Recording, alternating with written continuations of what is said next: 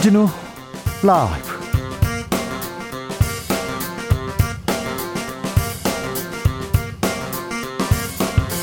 (2021년 10월 15일) 금요일입니다. 안녕하십니까. 주진우입니다.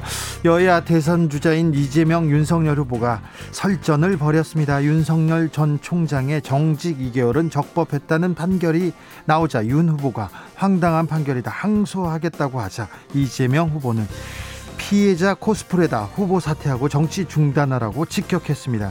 한편 윤석열 후보는 김만배 씨 구속영장 기각에 대해서 검찰이 이재명 캠프 서초동 지부냐면서 친정 검찰을 작심 비판했습니다. 정치연구소에서 짚어봅니다.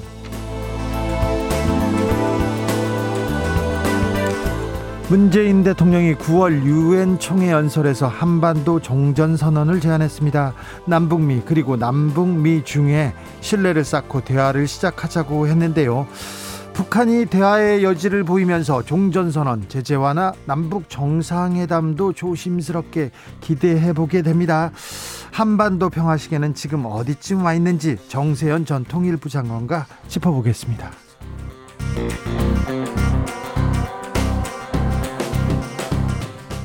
코로나의 긴 터널 그 끝이 가까워지고 있습니다. 단계적 일상 회복 위드 코로나로 가는 길 정부는 11월 초로 예상하고 있습니다. 앞으로 보름 위드 코로나로 가는 마지막 준비 기간입니다. 이 징검다리 잘 넘어야 조심해야 우리 건너갈 수 있습니다. 보건복지부 담당자에게 직접 뭘 준비해야 되는지 물어보겠습니다. 나비처럼 날아 벌처럼 쏜다. 여기는 주진우 라이브입니다.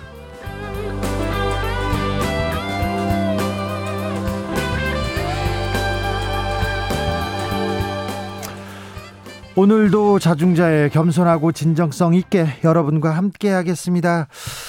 아, 곳곳에서 가을비 내렸습니다. 주말 한파 특보 예보돼 있습니다. 겨울이 바로 오려나 봐요. 미리 꽃, 옷꼭 꺼내 놓고 따뜻한 옷 준비해 놓고 환절기 감기 조심해야 됩니다. 대비해야 됩니다. 3931님께서 주진우 님 6개월 넘게 기다려오던 제 차가 새 차가 오늘 나왔어. 아이고 축하드립니다. 새 차 타고 싱싱 네 안전 운전하시고 좋은 추억 많이 만드시길 바랍니다. 다음 주 월요일부터 새로운 거리두기 시작됩니다. 사적 모임 더 많이 더 늦게까지 가능해진다고 하는데요. 새로운 거리두기 어 어떻게 바뀌는지 궁금한 거 있으면 보내 주십시오. 저희가 어, 보건복지부 담당자한테 직접 물어보겠습니다. 샵 #9730 짧은 문자 50원, 긴 문자는 100원이고요. 콩으로 보내시면 무료입니다. 그럼 주진우 라이브 시작하겠습니다.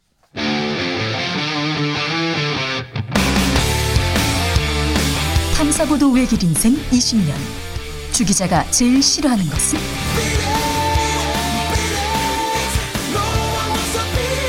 이 세상에서 비리와 부리가 사라지는 그날까지. 오늘도 흔들림 없이 주진우 라이브와 함께.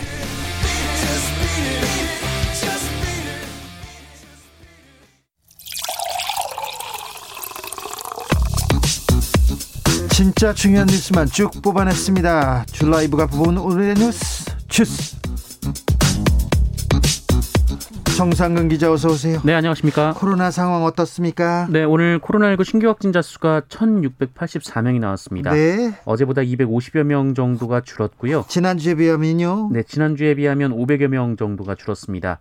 어, 일주일째 2천 명 이하의 확진자가 나오고 있고 이번 주 들어 한 번도 2천 명 이상의 확진자가 나온 적이 없습니다. 네. 어, 이에 따라 평균 확진자 수도 지난주에 비해서 크게 줄어들 것으로 보입니다. 네.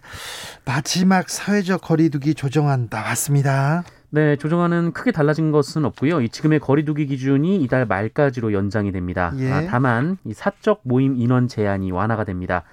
어, 4단계인 수도권은 저녁 6시 전후 구분 없이 백신 접종자 4명 이상이 있으면 8명까지 모임이 가능하고요. 네. 비수도권은 백신 접종 백신 접종 완료자 6명 이상이 있으면 10명까지 모임이 가능합니다. 어, 아울러 이제까지는 식당과 카페에만 적용돼 오던 이 완화된 사적 모임 인원 기준을 다른 다중이용 시설에도 차별 없이 적용하겠다라고 밝혔습니다. 아, 특히 수능이 다가오면서 4단계 지역의 독서실과 스터디 카페 등의 시설도 어, 운영을 자정까지 허용하기로 했고요. 어, 무관중으로 진행되던 이 실외 스포츠 경기는 이 백신 접종 완료자에 한해서 전체 수용 인원의 30%까지 입장이 가능해집니다. 3045님께서 위드 코로나 무서워요. 이스라엘 그렇게 백신 접종률 높아도 다시 우수수 걸렸잖아요. 어찌 된 건지 돌파 감염 확률 같은데 주진우 님이 좀 자세히 설명 부탁드려요. 얘기합니다. 2부에 저희가 보건복지부 담당자한테 어, 자세하게 물어보겠습니다. 그거 귀 쫑긋 세워 주시면 되겠습니다. 아, 어제 주진우 라이브에서도 어, 뭐 예상을 했었습니다. 화천대유 대주주 김만배 씨 구속영장 기각됐습니다. 네, 어, 대장동 개발 특혜 의혹의 핵심 인물인 이 화천대유 대주주이자 이 머니투데이 부국장이었던 김만배 씨에 대한 구속영장이 기각이 됐습니다. 어, 서울중앙지법 문성관 영장전담 부장 판사는 어젯밤 이 김만배 씨에 대해서 방어권을 보장할 필요성이 큰 반면 이 구속의 필요성이 충분히 소명되기 어렵 다 소명됐다고 보기 어렵다라며 어, 사유를 밝혔습니다. 네. 네, 검찰은 김만배 씨가 유동규 전 성남 도시개발공사 기획본부장에게 5억 원의 뇌물을 건넸다 이렇게 주장을 했고요. 50억 원도 있었죠? 네, 곽상도 의원 아들에게 건넨 퇴직금 50억 원도 뇌물 공여로 봤습니다. 700억 원도 또 있었어요. 그리고 또 횡령도 있었죠? 네, 화천대유로부터 빌린 돈 중에 55억 원에 대해서는 횡령 혐의를 적용했고요. 배임도 있었어요? 네, 성남시에 1,100억 원의 피해를 입혔다라면서 배임 혐의도 적용을 했습니다. 네, 하지만 재판부는 증거가 부족하다라고 봤습니다. 755억 5억 원의 뇌물은 어, 전두환 노태우 대통령한테도 이 정도의 뇌물 액수를 쓰진 않았어요. 그래서 아 너무 검찰이 요란한 그리고 화려한 영장을 가지고 춤만 추는 거 아닌가 이렇게 계속 지적했는데 그렇게 됐습니다. 수사가 좀 부족했어요. 구속 이후 소명 안 됐다고 얘기하지 않습니까? 어, 검찰이 왜 이렇게 수사가 좀 엉성했는지 부족했는지 이 부분 좀 잘 따져볼 필요가 있습니다. 여야 양쪽에서도 비판 쏟아지고 있습니다. 네, 국민의힘 허은하 대변인은 늑장 부실 수사로 일관하던 검찰은 대통령의 말 한마디에 부랴부랴 구속이라도 시켜서 면피를 하려다 망신을 자초했다라면서 어, 특검을 해야 할 이유가 더 명확해졌다라고 주장했습니다. 어, 그러면서 이번 압수수색 영장, 이번 구속영장 기각은 성남시청 압수수색과 이재명 후보 소환 조사를 생략한 결과다 이렇게 주장했습니다. 어, 그런데 민주당에서도 검찰 수사에 불만이 제기가 됐는데요. 네? 민주당 이용빈 대변인은 핵심은 돈을 받은 자에 대한 수사라면서 어, 검찰은 의혹의 중심에 선 인물들의 오락가락 말만 쫓는 수사로 카더라식 의혹만 키웠다라고 비판했습니다. 어, 그러면서 곽상도 의원, 박영수 특검, 원유철 전 의원 등 이 돈이 오간 흐름에 대한 수사로 부패의 연결고리를 찾아야 한다라고 지적했습니다. 네, 검찰 하는 걸 보면요 비판 받을 만합니다. 비판 받아야 합니다. 검찰 좀 똑바로요. 좀 수사에 나서 주시길 바랍니다. 좀 제발 좀 똑바로요. 어 김호수 검찰총장 관련 의혹이 또 제기됐네요. 네, 김호수 검찰총장이 지난해부터 검찰총장으로 임명되기 직전까지 경기도 성남시의 고문 변호사로 활동했다. 어, 이런 주장이 제기됐습니다. 뭐 그러면 몇 달 안 한 거죠? 네, 몇 달 하진 않았는데요. 이때 이제 성남시 고문 변호사로 일은 했다라고 하고요. 예. 성남시 고문 변호사가 총 12명인데 어, 이들에게는 월 4, 5건의 법률 자문을 하는 대신 월 30만 원을 지급하는 것으로 전해지고 있습니다. 네. 어, 국민의힘은 이 검찰이 대장동 개발 사업 의혹 수사에 착수한 지 20일이 지나도록 성남시청 압수수색을 하지 않았던 이유가 이것 때문 아니냐 이렇게 주장을 하고 있습니다. 네. 알겠습니다. 이렇게 주장합니다. 검찰이 오늘 성남시 압수수색 했습니다. 네, 오늘 압수수색을 했습니다. 오늘 오전 9시부터 성남시청에 검사와 수사관 등 20여 명을 보내서 어, 대장동 개발 사업과 관련된 부서에 이 필요한 자료를 확보 중에 있습니다. 한편 검찰은 이 유동규 전 성남 도시개발공사 본부장의 지인 이 박모 씨가 어, 유동규 씨의 이전 핸드폰을 보관하고 있다라는 사실을 확인하고 압수수색을 했는데요. 네. 어, 그런데 경찰에서 본인들의 수사 정보를 가로챘다며 불만이 높다 이런 보도가 나오기도 했습니다. 아, 김만배 씨의 영장이 기각되자 이제 성남시를 압수수색했다 이 말은 좀 정치권에서는 이렇게 떠들고 있는데 이 말은 좀 다른 것이요. 오늘 아침에 압수수색 을 나가려면 그 전날 그 전날에 이미 수색 영장을 판사한테 받아야 됩니다. 그러니까 준비를 검찰이 준비해 온 것으로 보고 좀 지켜보자고요. 수사를. 음, 이재명 후보 이낙연 전 대표에게 전화를 했다고요? 네, 그제 더불어민주당 이재명 후보가 이낙연 전 대표와 통화를 했다라는 보도가 오늘 나왔습니다. 어, 이낙연 전 대표가 승복을 선언한 직후에 통화가 이루어졌다라고 하고요. 이재명 후보가 감사의 뜻을 전했고 어, 이낙연 전 대표는 축하 인사를 건넨 것으로 알려졌습니다. 아, 이재명 후보는 오늘 민주당 의원총회에 참석을 했는데 그 이낙연 후보를 향해서 품격과 품 넓음에 진심으로 감동했다라고 말, 말하기도 했습니다. 아, 아울러 의원 총회 연설을 통해서 민주당은 원팀의 전통을 가지고 있다라고 말했고 어, 작은 차이를 넘어 더 큰 힘으로 승리의 길을 향해 나아가겠다라고 밝혔습니다. 네. 한편 송영길 대표는 자신을 향해 비난의 목소리를 높였던 일부 이낙연 후보 지지자들을 향해 어, 일배 같다라는 발언을 했었는데요. 어, 이에 대해서 이낙연 전 대표 캠프 측에서 불쾌하다는 반응을 보이기도 했습니다. 어, 송영길 대표는 이에 대해 부적절했다라며 사과했습니다. 윤석열 총장 징계는 적법했다. 패소한 윤석열 후보가 항소하겠다고요?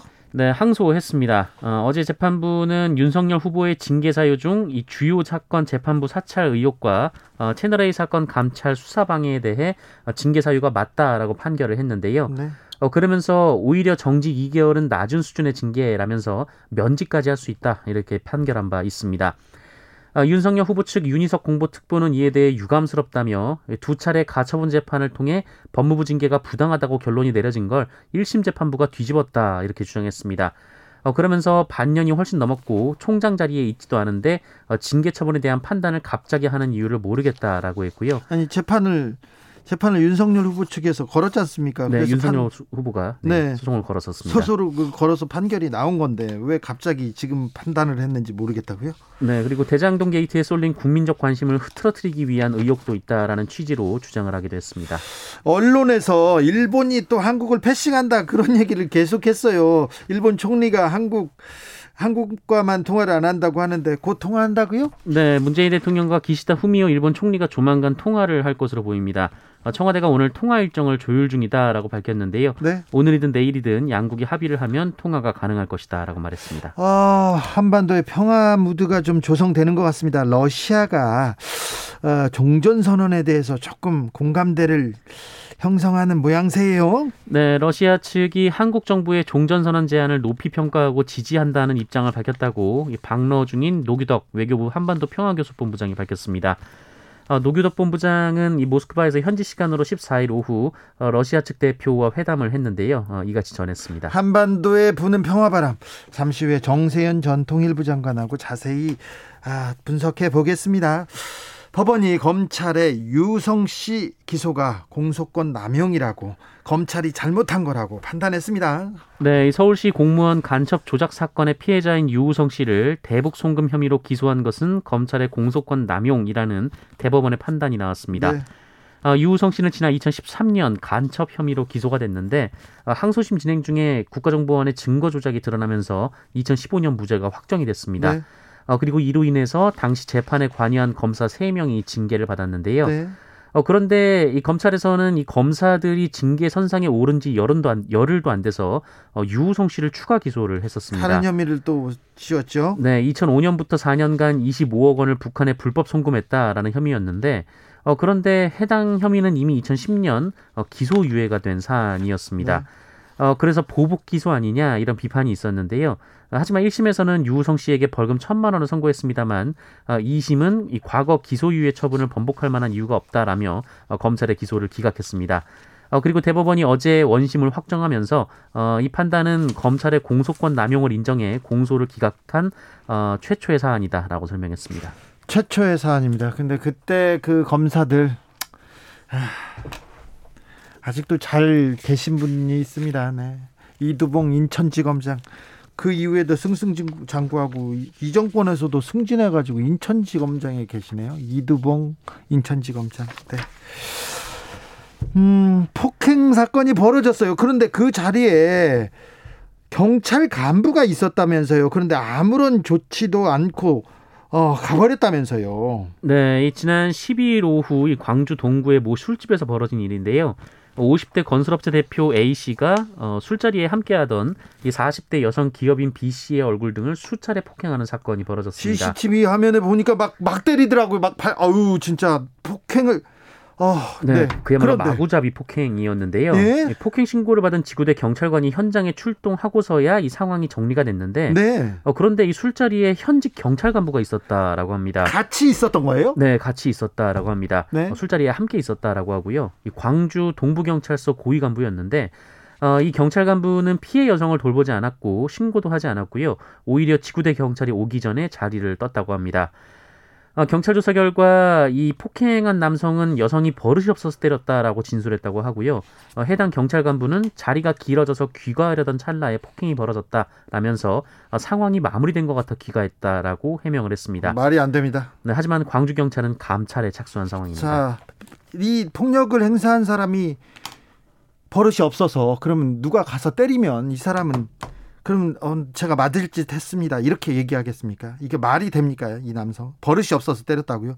당신이 무슨 그렇다고 해서 때릴 자격이 뭐 말도 안 되는 소리를 하고 있습니다. 그리고 여기서 그냥 자리를 피한 경찰 이게 말이 됩니까? 아, 감찰 착수했다고요? 네, 감찰 착수했는데 어떻게 처리하는지 이 경찰 간부를 어떻게 처리하는지 주진우 라이브에서 계속 쳐다보고 있다가 계속 물어볼게요. 어떻게 하실 거냐고 경찰에 어떻게 처리했는지 그리고 알려드리겠습니다. 아, 난데없이 경찰에게 밀가루를 이렇게 들이부은 사람이 있었습니다.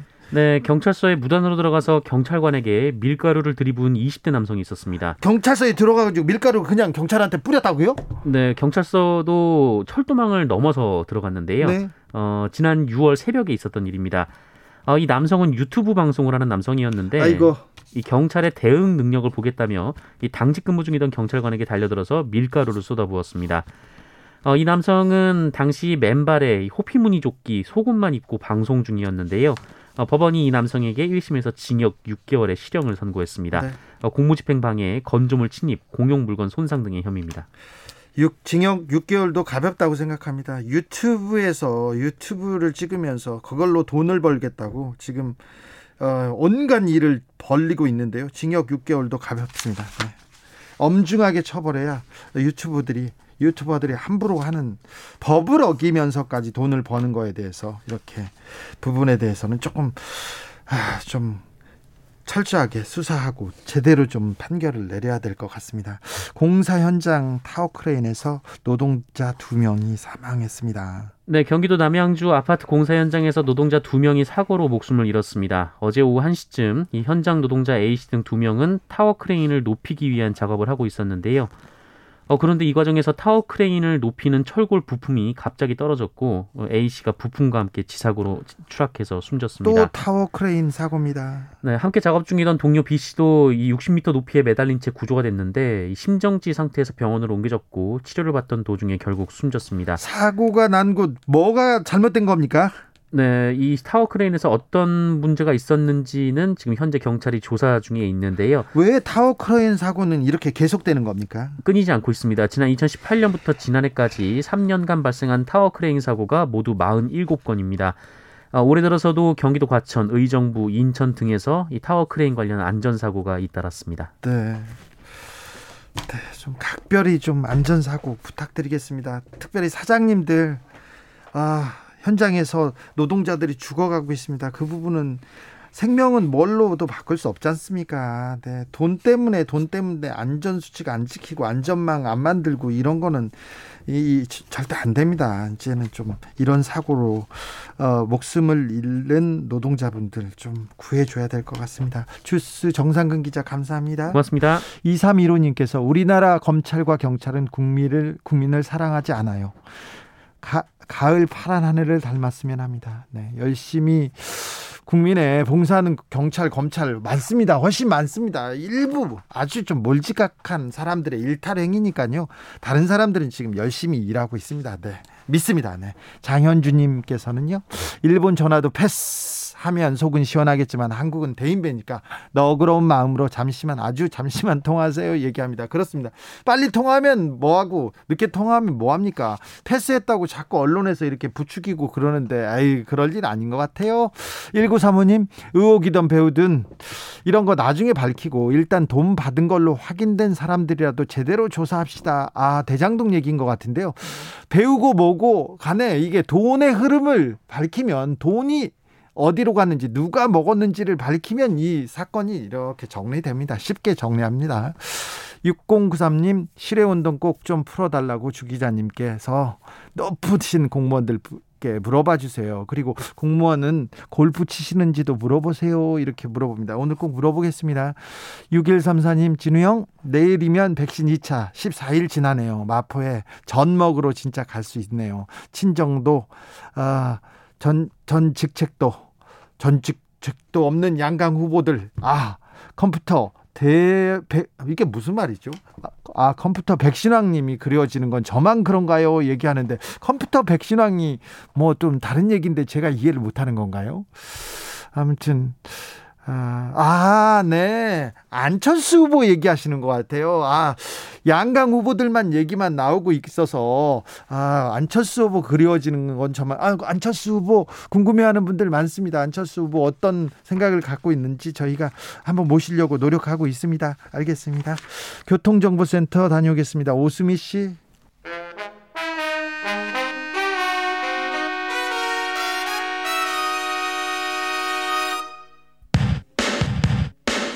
라이브 돌발 퀴즈. 오늘의 돌발 퀴즈는 객관식입니다. 문제를 잘 듣고 보기와 정답을 정확히 적어 보내주세요. 6일 후인 10월 21일 전남 고흥 나로우주센터에서 순수 오리 기술로 개발한 우주 발사체 이것이 발사됩니다. 발사에 성공하면 우리나라는 세계에서 일곱 번째로 우주 발사체 기술을 보유한 국가가 되는데요. 순수 오리 기술로 만든 한국형 발사체 이것의 이름은 무엇일까요? 보기 드릴게요. 보기 1번 호불호, 2번 비보, 3번 누리호. 다시 한번 들려드릴게요. 1번 호불호, 2번 비보, 3번 누리호. 샵9730 짧은 문자 50원 긴 문자는 100원입니다. 지금부터 정답 보내주시는 분들 중 추첨을 통해 햄버거 쿠폰 드리겠습니다. 그리고 햄버거 못 받아서 아쉬워하는 분들을 위해 다른 선물도 준비했어요. 주진우 라이브 채팅창 환경을 깨끗하게 맑게 만들어주는 친환경 선풀 달아주시면 추첨해서 에코백 드릴게요. 주진우 라이브 돌발 퀴즈 월요일에 또 만나요.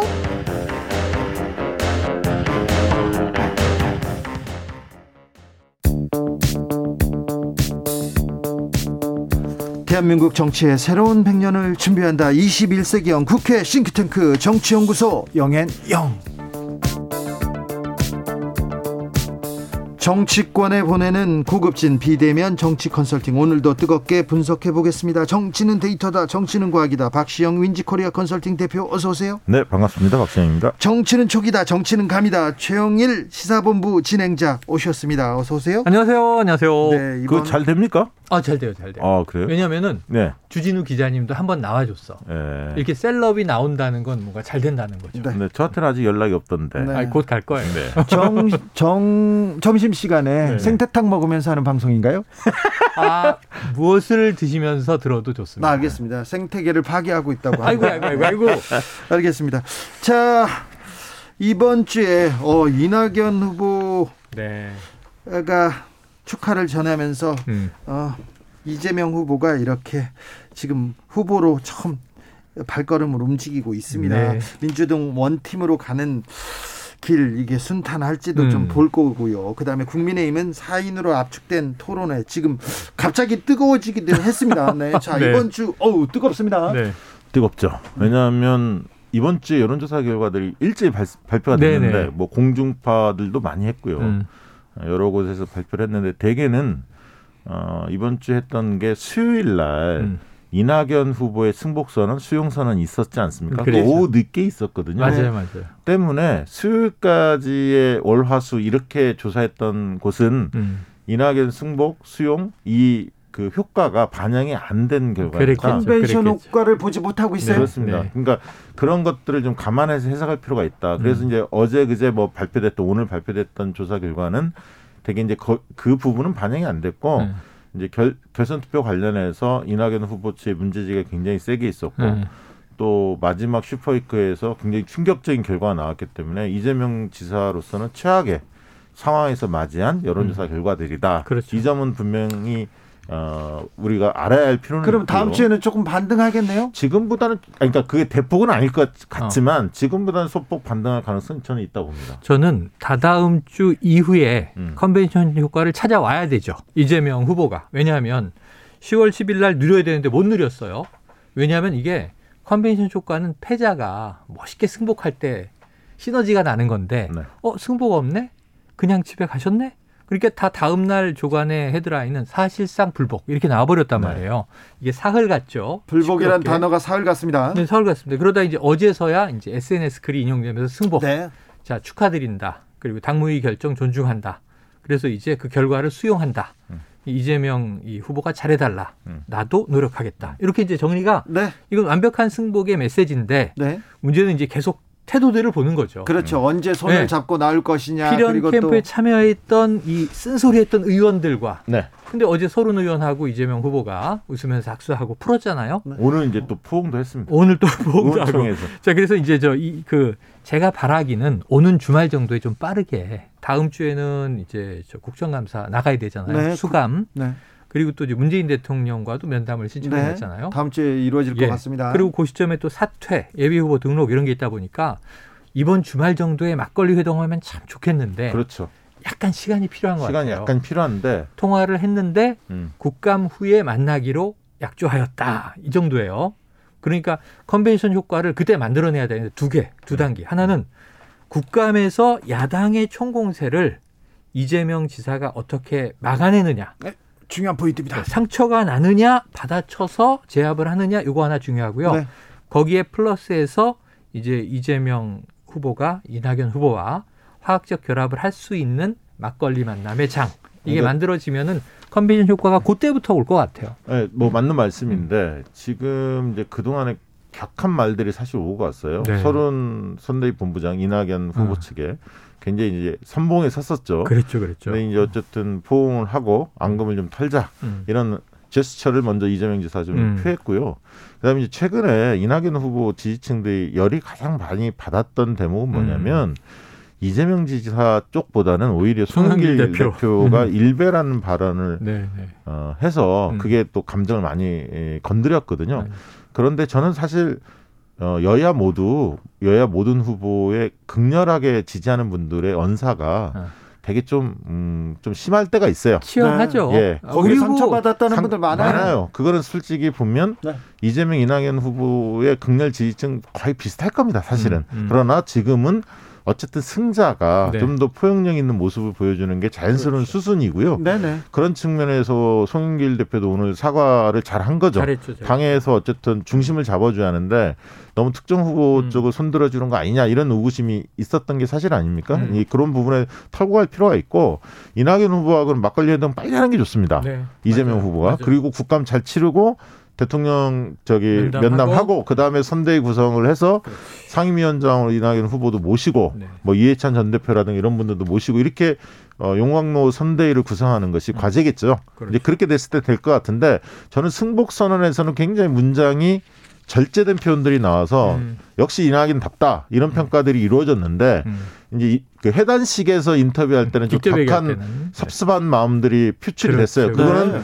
이재명 후보 측만을 상대로 한 것 같지는 않고 음. 어, 송영길 대표 또 추미애 후보 여러 음. 상대를 음. 그 대상으로 했는데 음. 사실 네거티브 부분에서 이낙연 후보 측도 굉장히 심하게 한 건 사실이거든. 음. 그럼에도 불구하고 어쨌든 이낙연 후보로서는 한번 하고 싶은 네. 얘기를 네. 지지자들을 대변해주는 지지자들의 정서를 좀 다독이는 그렇죠. 그런 측면에서 그렇게 세게 또 음. 해단식은 할 수밖에 없다. 음. 이렇게 이해하고 넘어가는 것이 원팀으로 가는 어, 현명한 그렇죠. 방안이다. 라오님께서 감정이 풀릴 때까지 승자가 포용 포옹해줘야죠. 이렇게 음, 얘기합니다. 음, 음. 강다솔님께서 황교안 후보도 불복했던데 이건 수치듯 지나갔군요. 안 지나갔어요. 황교안 후보가 부정 경선이다. 맞아요, 맞아요. 소송하겠다 나왔습니다. 아, 그런데 사위에 들어야 그게 네. 이슈가 되는데. 아, 너 근데 전 아. 속상해요. 왜 황교안 전 자유한국당 어. 대표가 지금 준엄하게 지금 네. 꾸짖고 있는데 왜 그 부분은 지금 안 네? 다뤄주는 그 당시에 거죠? 삭발도 하셨었고 얼마나 또 이제 장애 투쟁을 활발하게 하셨습니까? 근데 이 황교안 이 전 대표 지금 미래통합당이었던 거잖아요. 그 시절에 이제 사이로 총선에서 대패를 한 거고 그 사이로 총선 전에 지금 김웅 의원 후보자 이 음. 후보자가 음. 지금 이제 고발 사주 의혹의 음. 핵심에 서 있지 않습니까? 네. 통화 녹취 나오고 그러니까 이런 상황들에 대한 이 커멘트도 해야 돼요. 네, 네, 네. 예, 황전 대표가. 네. 네. 자기의 책임 영역 안에 있어요. 네, 네. 아니 그런데, 그런데, 그런 얘기는 안 하고요. 그러니까 자기 쪽에서 벌어졌던 일에 대한 의혹은 얘기 안 하고 지금 본인이 졌으면 음. 저는 이제 지난번 그 경선 과정에서 음. 2차 컷오프 나오기 전에 네, 네. 아 정말 황교안 후보가 치열한 게 지난해 4.15 총선은 부정이었기 때문에 네. 나는 어쩔 수 없이 패배한 것이다. 예. 종로에서 본인의 패배도 그렇고 네. 전체적인 의석 패배도 그렇고 이걸 가지고 명예 회복을 노리는 전략이라면 이건 너무 얄팍하다. 음. 음. 근데 문제는 이번에 경선까지도 또 부정 경선이면 음. 지면 다 부정이래. 아니, 이런 아니요. 이미지가 돼버린다고요. 저기 음. 서울시장, 부산시장 재보궐 선거도 그 음. 경선도 부정이라고, 그 선거도 부정이라고. 재보선도 부정이다. 아까 네. 제가 이제 여론조사 얘기 음. 잠깐 드렸는데 하나만 또 코멘트 네. 더 할게요. 왜냐하면 오마이뉴스 리얼미터 조사가 네네네. 굉장히 화제가 됐었습니다. 어제 왜냐하면 오늘... 이낙연 후보 지지층의 표심이 네. 이재명 후보 쪽보다는 윤석열 후보, 네. 홍준표 후보 쪽으로 대폭 간다. 엄청나게 숫자 얘기하지 않겠습니까? 네, 숫자 얘기하지 말고. 그런데 네. 어, 엄청나게 그 간다. 조사의 함정은 뭐냐면 제가 음. 이제 개인적인 페북에도 음. 올렸습니다만 그 조사에 이낙연 후보 지지층을 물었을 때는 여야 후보를 모두 막나고 이낙연 후보 지지층을 물어보면 대개 10% 내에 나오지 않습니까? 네, 10%, 그렇죠, 10% 그렇죠. 어. 그 층을 대상으로 분석을 그 해야 하는데 그 10%한테 물어봐야죠. 근데 그게 아니라 아니고. 민주당 후보 적합도 하니까 아. 이재명 이낙연 이런 식으로 물은 거거든. 그러면 네. 이, 이낙연 후보 지지층의 상당수는 국민의힘 지지층과 무당파가 포함되어 있습니다. 민주당 그렇죠. 지지자, 네. 지지자만 있는 게 아니라 음, 음. 때문에 그 층을 대상으로 분석하면 음. 국민의힘과 무당파들이 당연히 이낙연 후보를 이재명보다는 네. 더 지지한 게 있으니까 네. 표가 당연히 윤석열 홍준표 쪽에 더 쏠리죠 양자 대결할 때. 네. 그래서 그렇게 분석하면 안 됩니다. 국민의힘 지지층의 바람이 거기에 담겨 있습니다. 그렇죠, 맞아요. 여론조사라는 수치이기 때문에 수치가 주는 무게감이 있습니다. 네. 예를 포털 제목 딱떠 있으니까 네, 네. 오늘 하루 종일 보니까 평론가들이 나와서 교수들이 나와서 인용을 하는데 인용 제대로 알지도 못하면서 네. 엉터리 인용을 하더라. 이렇게 인용해서는 안 됩니다. 그러니까 그 엉터리 인용이라고 어, 합니다. 그 네. 수치는 전제로 놓고 네. 자 이렇게 조사가 나오지 않았느냐? 그만큼 이낙연 후보의 지지층들이 이재명 지사에 대해서 반감이 크고 차라리 이저 적진으로 넘어갈 것 같은 기세다라고 지금 분석을 아니, 하는 거죠. 저희가 아시아경제와 윈즈코리아가는 네. 그렇게 분석을 했어요. 음. 이낙연 후보를 다자대결 여야 후보 막내에서 음. 지지도를 분석 네. 그 조사를 하고 이낙연 후보 지지층이 음. 어떻게 분, 그 표심이 이동하는지 양자 대결에서 음. 실증적인 자료가 있습니다. 음. 그래서 네. 그걸 참 살펴보시면. 음. 어, 물론 이재명 후보한테 가는 표가 제한적이라는 건 바로 음. 드러나요. 음. 그렇지만 그렇다고 윤석열 홍준표한테 다 가는 건 아, 아니다. 이 분석과 함께 네. 이재명 후보의 본선, 본선 경쟁력 약하다, 위험하다 이렇게 분석하면서 음. 또 하나 근거로 음. 두는, 두는 것이 네네. 3차 선거인단 투표. 바로 그거예요. 그거 이게 이게 저는 민주당 안에서 보면 이 사단이 오래 가고 있는 그냥 민주당의 관점이에요 주관적으로 예? 만악의 근원이 그거예요. 3차 선거인단이 분석도 안 되는 덩어리가 있는데 음. 숫자는 명확하게 62.3대. 네. 어쨌든 28.3 이렇게 해서 음. 음. 더블 스코어 이상 이겼는데 이낙연 후보가 이겼습니다. 이게 이재명 후보였으면 아무 문제가 없죠. 네. 그냥 끝났죠. 네. 10일 날 평, 컨벤션 효과 나고 승복 나오고 다 됐을 거예요. 양쪽 캠프 다 분위기 좋게 해단하고. 근데 이 62대 28에 62가 이낙연이다? 네. 3차 선거인단 24만 표에서 충격적이잖아요. 그러니까 이것 때문에 피런 캠프는 미련이 생긴 거예요. 아니, 그럼요. 이거 어쩔 수 없는 거고. 예. 그리고 그 미련도 당연하죠. 이 숫자를 네. 보고 네. 나서야. 야, 드라이브가 늦게 걸렸다. 네. 이게 2차 경선에서 걸렸으면 네. 우리는 지금 좀 파죽지세일 텐데. 네. 이런 아쉬움이 있는 거고. 네. 그리고 또 하나는 이거 봐라. 음. 이재명 후보에 대한 본선에서의 불안감이 음. 끄트머리에 나타나지 않았느냐. 음. 이거 그냥 놔둘래? 이런 또 심리가 있는 거죠. 하지만 이제 결국은 그것은 이 누구도 명쾌하게 분석하지 않은 상태에서 넘어가게 된 뭐 거지. 더 이상 제로라는 필요는 없지만 네. 당시에 그럼 여론조사 자체가 음. 당시 여러 여론조사를 했을 때 음. 이재명과 이낙연 여론조사를 했을 때 3차 슈퍼이커 같은 현상이 민주당 지지층이나 음. 아니면 전 국민을 대상으로 음. 국민의힘 지지층까지 포함해서 음. 그런 현상이 있었냐 아니거든요. 하나, 도 없었죠. 심지어 심지어 단 한 번도 없었어요. 그 당시 똑같이 조사를 어. 한 경기 서울 당원 조사에서는 또 반대 않습니까? 그래서 그걸 민심의 반영이다 이렇게 주장하는 것은 음. 어, 조, 여론조사를 전문으로 하는 제 입장에서는 정확한 표현은 아니다. 분명히 네. 이야기를 드리고 싶고요. 그 다만 음. 3차 슈퍼이크가 서울에서 열리, 열렸고 음.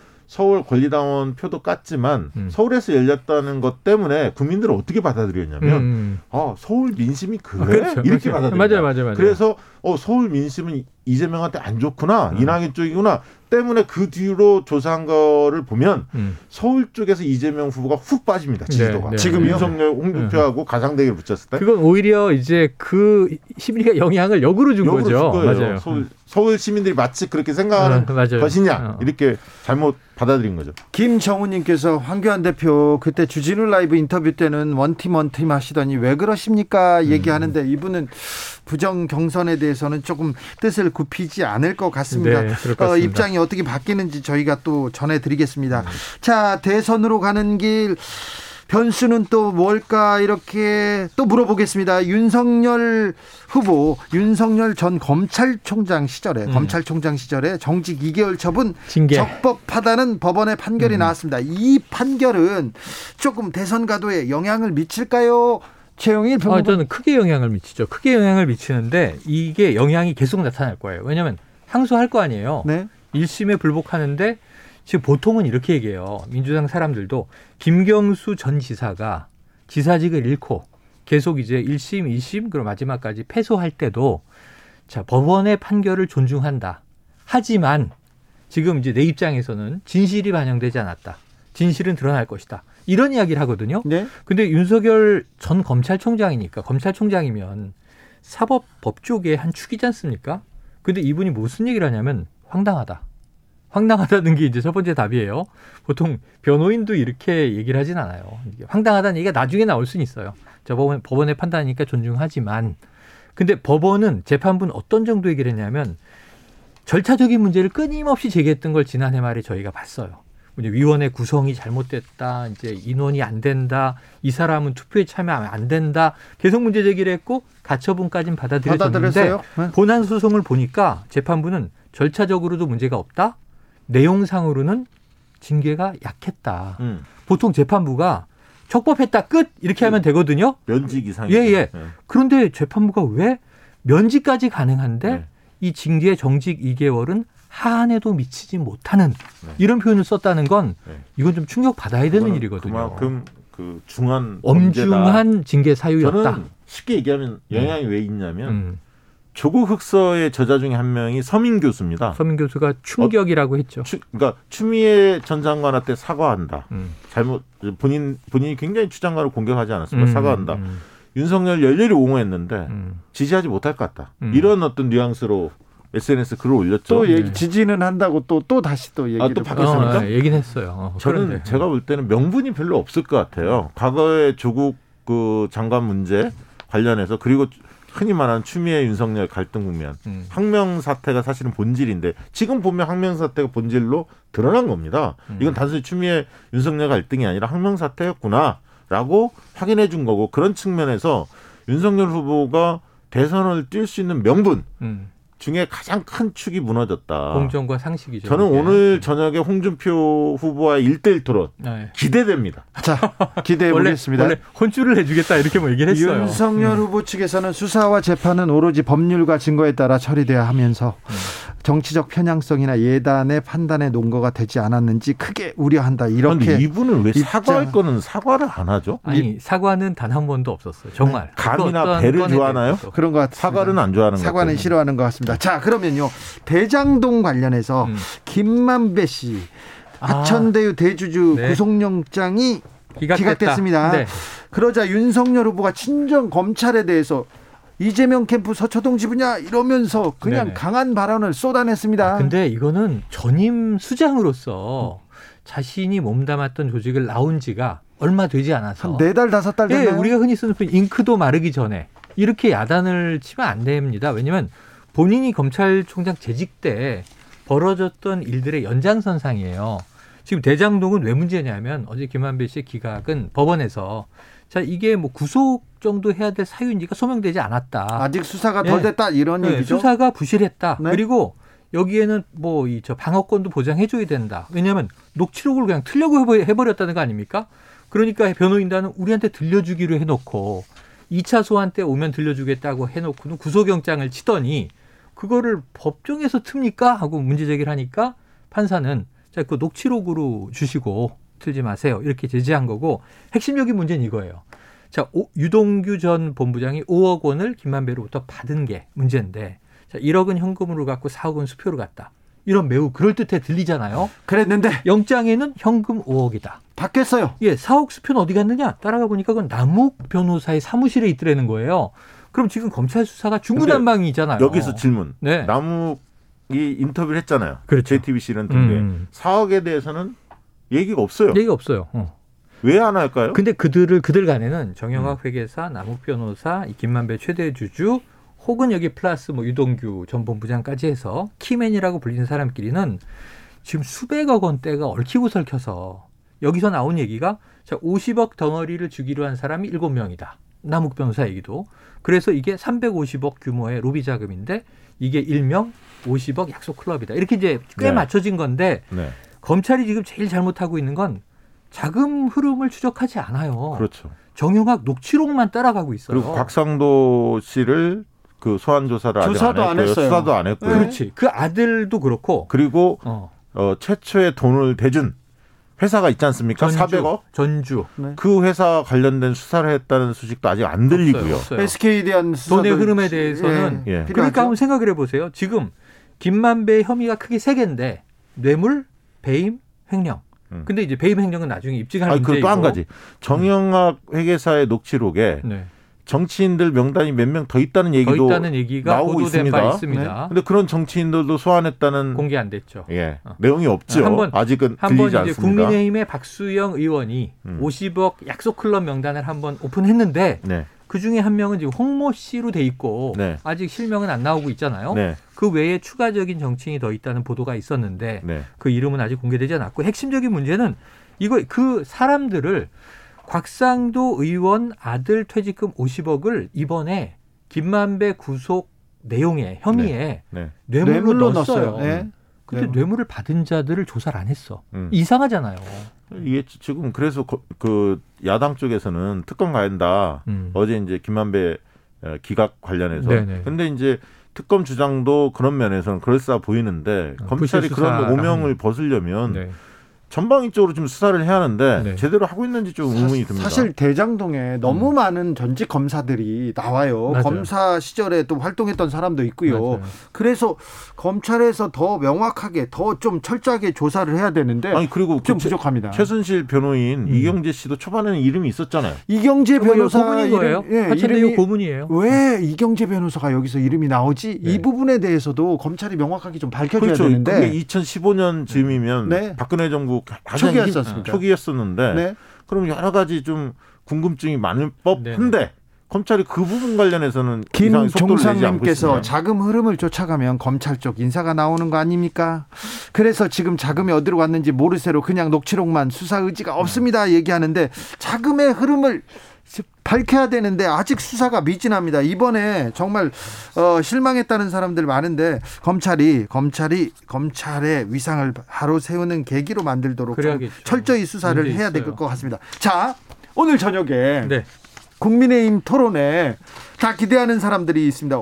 마스 토론, 1대1 토론입니까? 빅매치. 네. 토론인데요. 네. 자, 예를 들면 제가 윤석열 후보면 네.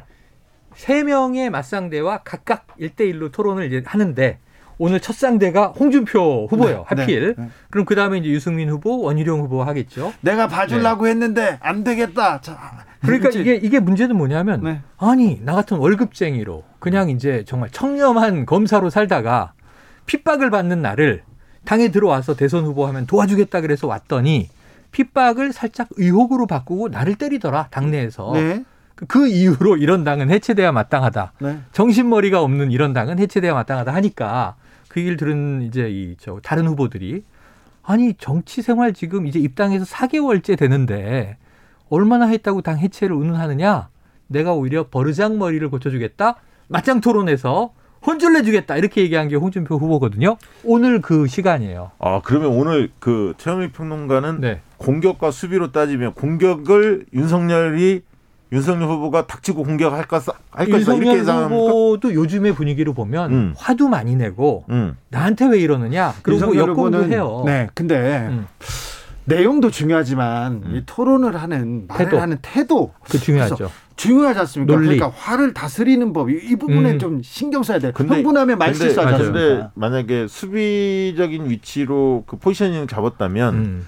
자세를 신경을 쓸, 쓸 텐데 그렇죠, 그렇지. 공격적인 뭔가 포지션으로 전환을 흥분, 하겠다. 흥분하죠, 흥분. 그러면 흥분을 할 수밖에 없습니다. 흥분할 수밖에. 그래서 오늘 예. 굉장히 위험한 건 윤석열 후보가 방어를 해도 방어라는 게 결국은 왜 나한테 그런 식으로 이야기를 하느냐라고 화를 내는 식으로 받아치거나 아니면은 상대를 또 받아치는데 이런 게 있어요. 홍준표 후보한테 역술 얘기 처음에 들어올 음. 때 이거 한참 전입니다. 음. 그러니까 아니 저 홍준표 후보도 빨간색 좋아하고 음. 빨간 속옷까지 음. 이제 얘기하고 그리고 개명도 하고 음. 역술인이 이름 바꿔준 거 아니냐. 그러니까 홍준표 후보가 바로 당신 부인도 개명하지 않았어? 이런 얘기를 하는 거거든요. 이렇게 되면 서로 escalation이 되면서 음. out of control, 통제 불능이 저는 되는 거거든요. 홍준표 후보가 오늘 그 얘기를 들고 나올 것 음. 같아. 어, 본선 경쟁력을 세게 얘기할 거야. 최근에 음. 여론조사에서 이재명과 가상 대결에서 음, 윤석열 후보보다 홍준표 후보가 우위를 경쟁력이- 보였죠. 경쟁력이 있다는 조사 결과가. 제법 나왔거든요. 그 지점을 가지고 집요하게 물을 거고 범 야권 후보에서도 홍준표 후보가 일이고, 요즘에 1위를 일이고, 하고 있죠. 다만 이제 당 지지층에서 여전히 밀립니다. 사실 음. 홍준표 후보로서는 오늘 토론에서 당심도 얻어야 돼. 그러니까 잡아야 돼. 윤석열 후보가 본선 나오면 이재명 못 이깁니다. 그렇죠. 제가 나서야 합니다. 그렇지. 라는 것을 조목조목 조목조목. 당심, 당 핵심 지지층한테 어필하는 음. 그게 만약에 실패로 돌아가면 네. 윤석열 후보가 그래도 유리한 환경입니다. 당 지지층에서 우위를 점하고 그렇죠. 있기 때문에. 네, 오늘만 산다님께서 세종대왕이 제목이. 그토록 경연을 중시했는지 네. 아, 왜 알겠다고 얘기하는데 그런데 네. 계속해서 윤석열 후보에 대한 악재들 쏟아지고 있고 무속 공방 계속되고 그렇죠, 있는데도 그렇죠. 불구하고 음. 아 지지율이 안 흔들립니다. 오선 중진 TK 핵심 주호영 의원 윤석열 캠프 선대위원장으로 가기로 했어요. 어. 윤석열 아니 잠깐만 지지율이 안 흔들린다는 얘기는 음. 조금 그런 어폐가 있어요. 음. 근데 다만 최근에 이재명 지사가 이 결선 투표 이런 문제에 관련해서 지지율이 좀 빠지다 보니까 네네. 음. 약간 그 윤석열 후보도 플러스 되는 소폭 증가도 있고 음. 전체적으로 크게 흔들리지 않는다는 느낌이 들지만 네. 큰 흐름으로 보면 분명히 하락세가 맞아요. 하락세입니까? 네. 저는 지금 가는 비가 계속 내려서 어쩌는 줄 모르고 있었는데 네. 이제는 비가 굵어지고 있는 거예요. 아까 얘기한 징계가 적법하다 이런 거 남아 있는 거 보시면 장모 항소심 가고 있는 게 있고요. 네. 또 하나는 지금 배우자 김건희 씨 도이치모터스 조작 사건 왜 소환 안 하느냐. 이 부분 굉장히 이- 큰 변수가 될 것. 같습니다. 네. 지금 왜냐하면 그 다음에 본선 주자가 되면 지금은 안 보이지만 배우자는 영부인 후보란 말이에요.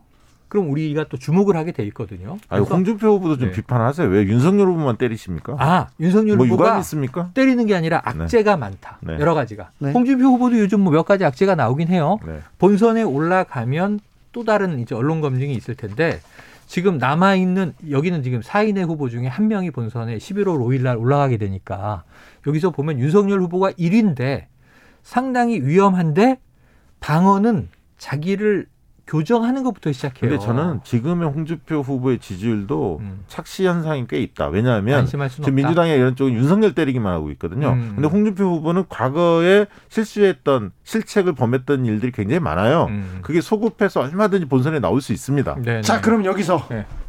두 두 분께서는 오랜만에 내기인가요? 두 분께서는 홍준표 후보가 윤석열 후보를 따라잡을 것이라고 예상했었는데 네네. 지금도 그 예상은 유효합니까? 네, 최- 유효합니다. 저는 따라 잡았다고 생각하는데 여기서 한 가지 함정이 있어요. 네. 왜냐하면 마지막 본선 주자를 뽑는 투표 방식이 네. 당심 50, 민심 50이에요. 저는 변수는 음. 민주당이 전략을 어떻게 세우냐의 문제에 있다. 음. 거꾸로 무슨 얘기냐면 민심 아까 50%를 반영하지 네네네. 않습니까? 민주당 지지자들도 거의 포함되어 있거든요. 그렇죠. 근데 지금까지 민주당은 윤석열을 중심으로 때렸습니다. 어, 어. 홍준표를 때리지 않았습니다. 맞아요. 주판 하나를 튀겨볼 겁니다. 네. 누가 유리할지 네. 민주당 입장에서 음. 어, 거- 그 부분 때문에 아직은 우리가 누가 이긴다 네. 아, 단정할 수는 없다. 네, 그렇죠. 아니, 그러니까 저는 따라 잡았다. 따라잡았다고 둘다 보십니까? 둘다 이제 네. 막상막하예요.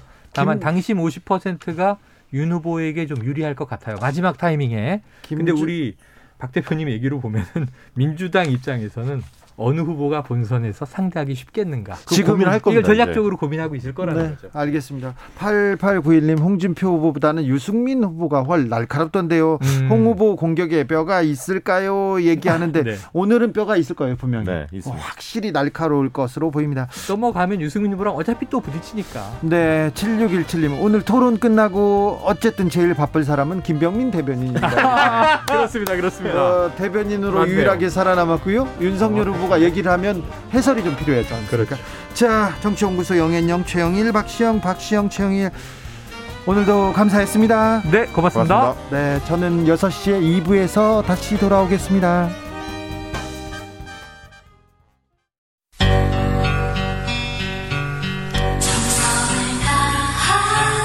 정성을 다하는 국민의 방송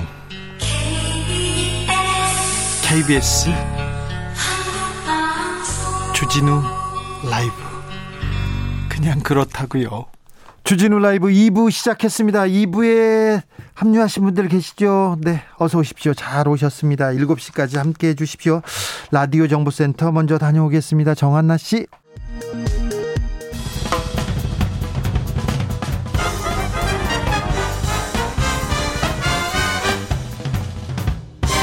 훅 인터뷰 모두를 위한 모두를 향한 모두의 궁금증 훅 인터뷰 사회적 거리두기가 지금 상태로 2주일 더 연장됐습니다. 다만 사적 모임은 확대돼서 더 많이 더 늦게까지 모일 수 있다는데요.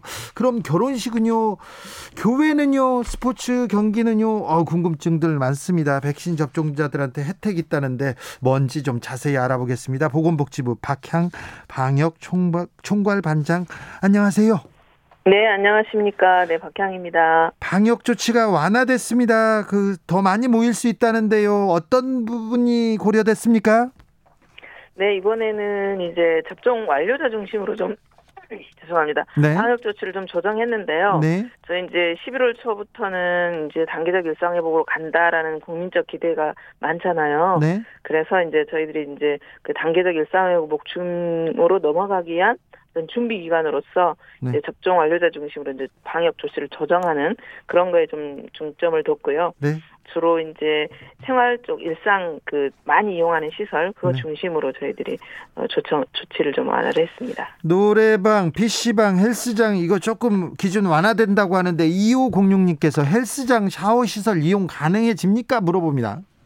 네네 이제 그거는 가능합니다. 아 그래요. 다, 다행입니다. 네. 다행입니다. 그럼 어떻게 달라집니까? 이제 3단계 이제 단계 지역별로 좀 차이가 있습니다. 그래서 이제 3단계에서는 식당 카페가 22시에서 24시로 영업이 늘어나는데요. 네. 이제 특히 4단계 같은 경우에는 이제 도서관, 독서실, 네. 그다음에 스터디 카페, 네. 공연장, 영화관 등까지도 24시까지 완화됩니다. 뭐 방문 판매 홍보관 같은 것도 열리고요. 네. 그래서 이제 또 수능도 곧 있고 그래서 이제 학생들을 또 공부하는 거라든지 또 위험 시설이 낮은 지역에 대해서는 이제 독서실이라든지 스터디 카페까지도 어 3단계 저기 4단계 지역이다 하더라도 24시까지로 완화시켜 드렸습니다. 서울 수도권은 4단계죠? 네. 그럼 10시까지 영업 제한 계속 유지되는 거죠? 네. 아, 그, 예, 식당 카페는 10시까지입니다. 네, 알겠습니다. 종교시설, 결혼식은 어떻게 됩니까? 이제 결혼식 같은 경우 3, 4단계에서는요. 네. 식사를 제공을 하느냐하고 상관, 상관없이 최대 250명입니다. 네. 쉽게 이해하자면 기, 그 이전에는 49명이었잖아요. 네. 근데 만약에 접종 완료자를 추가한다면 최대로 200명, 250명까지 더 추가를 더 할 수 있습니다. 그래서 네. 250명까지 가는 거고요. 네. 뭐 또 식사를 제공하지 않는 경우에는 기존 99명에다가 접종 완료자 최대 100명까지 할 수도 있다는 거죠. 네. 그리고 아, 이제 종교시설. 네, 종교시설은요? 궁금하시죠? 네. 네. 전교시설 같은 경우 4단계에서는 이제 수용인원 전체 수용인원 최대 이제 10%로 해가지고 99명에 대한 상한은 해제가 됐어요. 예. 근데 이제 만약에 접종 완료자라만 구성한다면 20%까지 늘려도 되고요. 3단계인 경우에는 전체 수용인원의 20% 또는 이제 접종 완료자가 이제 구성이 되면 거기는 30%까지 늘어납니다. 알겠습니다. 아, 4차 유행에 정점은 지났다고 봐야 할까요? 지금 2천 명 밑으로 계속 지금 확진자가 나오는데 지금 확진자 추세 어떻게 보고 계십니까? 지금 최근에는 지금 상당히 좀 안정세를 보이고 있죠. 예? 그런데 저희들이 이제 이동량을 계속 체크를 하고 있거든요. 네. 근데 이제 최근 봐보니까 활동량은 여전히 좀 증가세예요. 네. 그래서 확진자 숫자는 비교적 안정세지만 아직도 활동량 증가도 있고 지난번에 이제 가을이기도 하고요. 여행철이라서 네. 또 지난 연휴 영향도 있기 때문에 위험은 좀 상존하고 있다. 저희들이 생각하고 향후 지금 추이를 좀 보고 있습니다. 백신 접종은 지금 계획대로 착착 진행되고 있습니까? 네네. 지금 현재 1차 접종은 78.4% 정도고요. 2차까지 또는 이제 뭐 얀센까지 마친 사람 62.5%입니다. 네. 그래서 이제 한 이달 마지막 주 초쯤 아니면 뭐 지금 또 예약 잔여 백신이라든지 뭐 2차 접종 변경도 있고 또 이제 일부 아무 때나 이제 가, 지금 가서 맞을 수 있기 때문에 그보다도 좀 더 당겨질 수도 있지 않을까 한번 기대는 하고 있습니다. 지금 18세 이상은 어 빨리 맞고 싶다 하면은 이렇게 어 가서 네네, 맞을 수 네. 있는 거죠? 네네 예약하고 맞을 수 있습니다. 알겠습니다. 바로. 백신 네. 패스 도입이 뭐 검토되고 있다는데 네. 이건 뭐 무슨 소리입니까? 이제 되게 다른 나라에서 이제 백신 패스를 좀 다양한 용어로 쓰고 있는데요. 네. 어떤 나라는 접, 접종 한 사람만 한다. 아니면 어떤 사람 나라는 접종하거나 또 이제 접종을 안 했지만 PCR 검사 음성 확인증을 가져온 나라 것도 인정한다.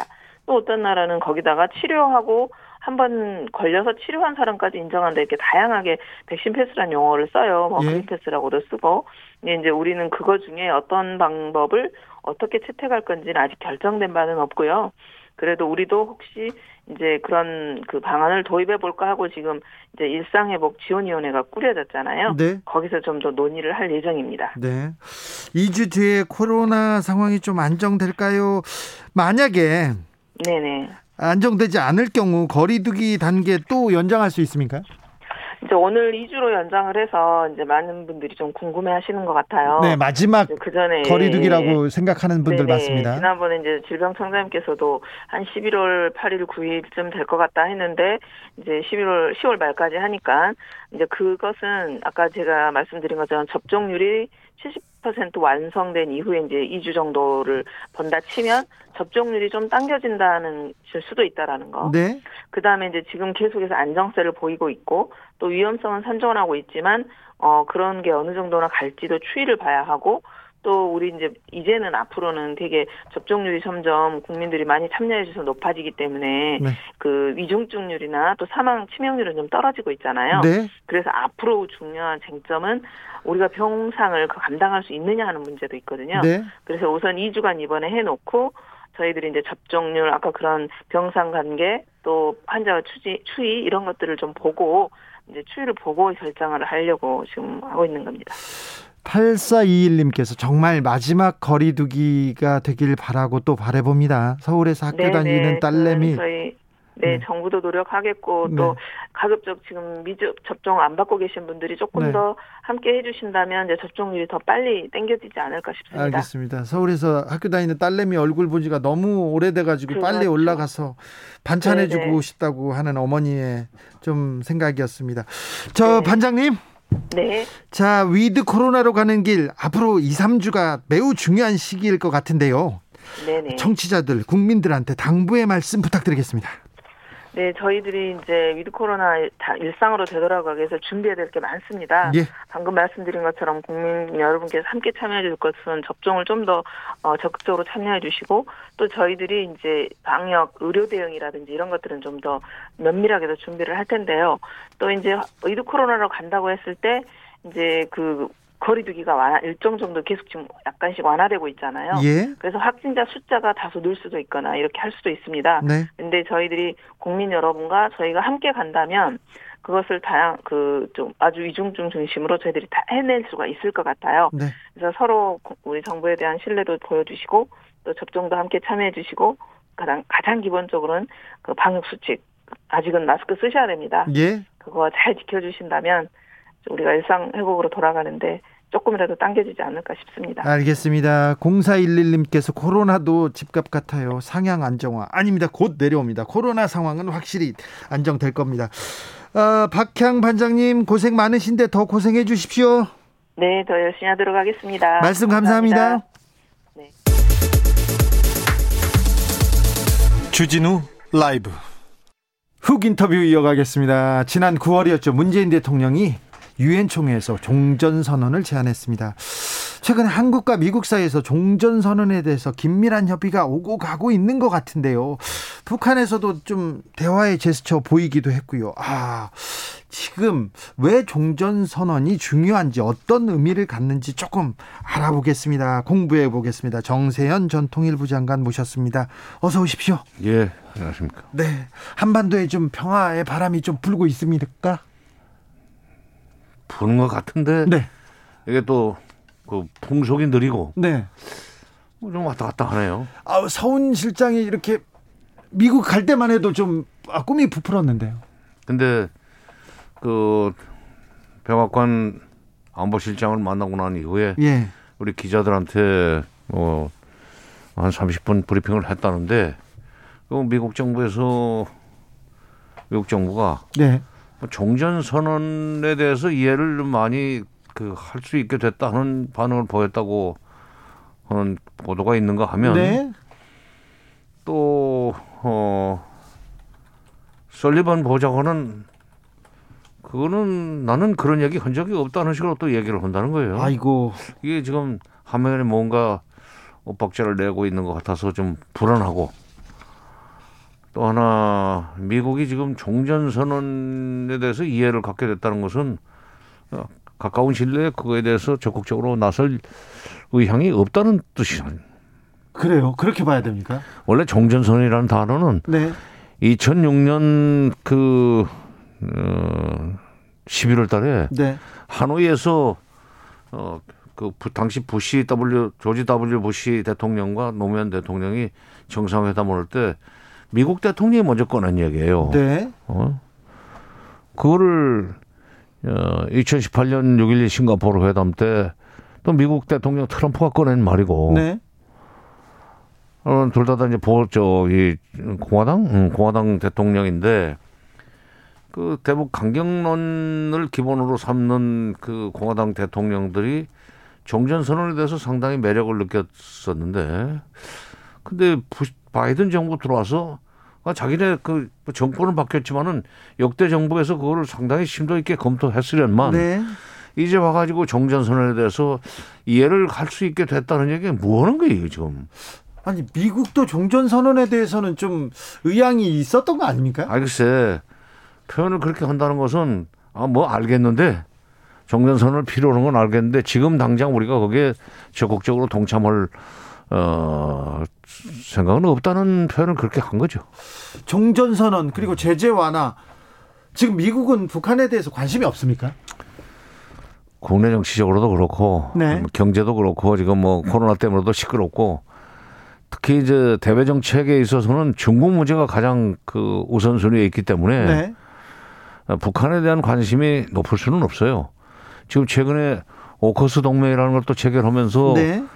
어, 오스트랄리아의 그 핵잠수함 기술 주기로 하지 않았어요? 예. 그때 중국 견제용입니다. 예.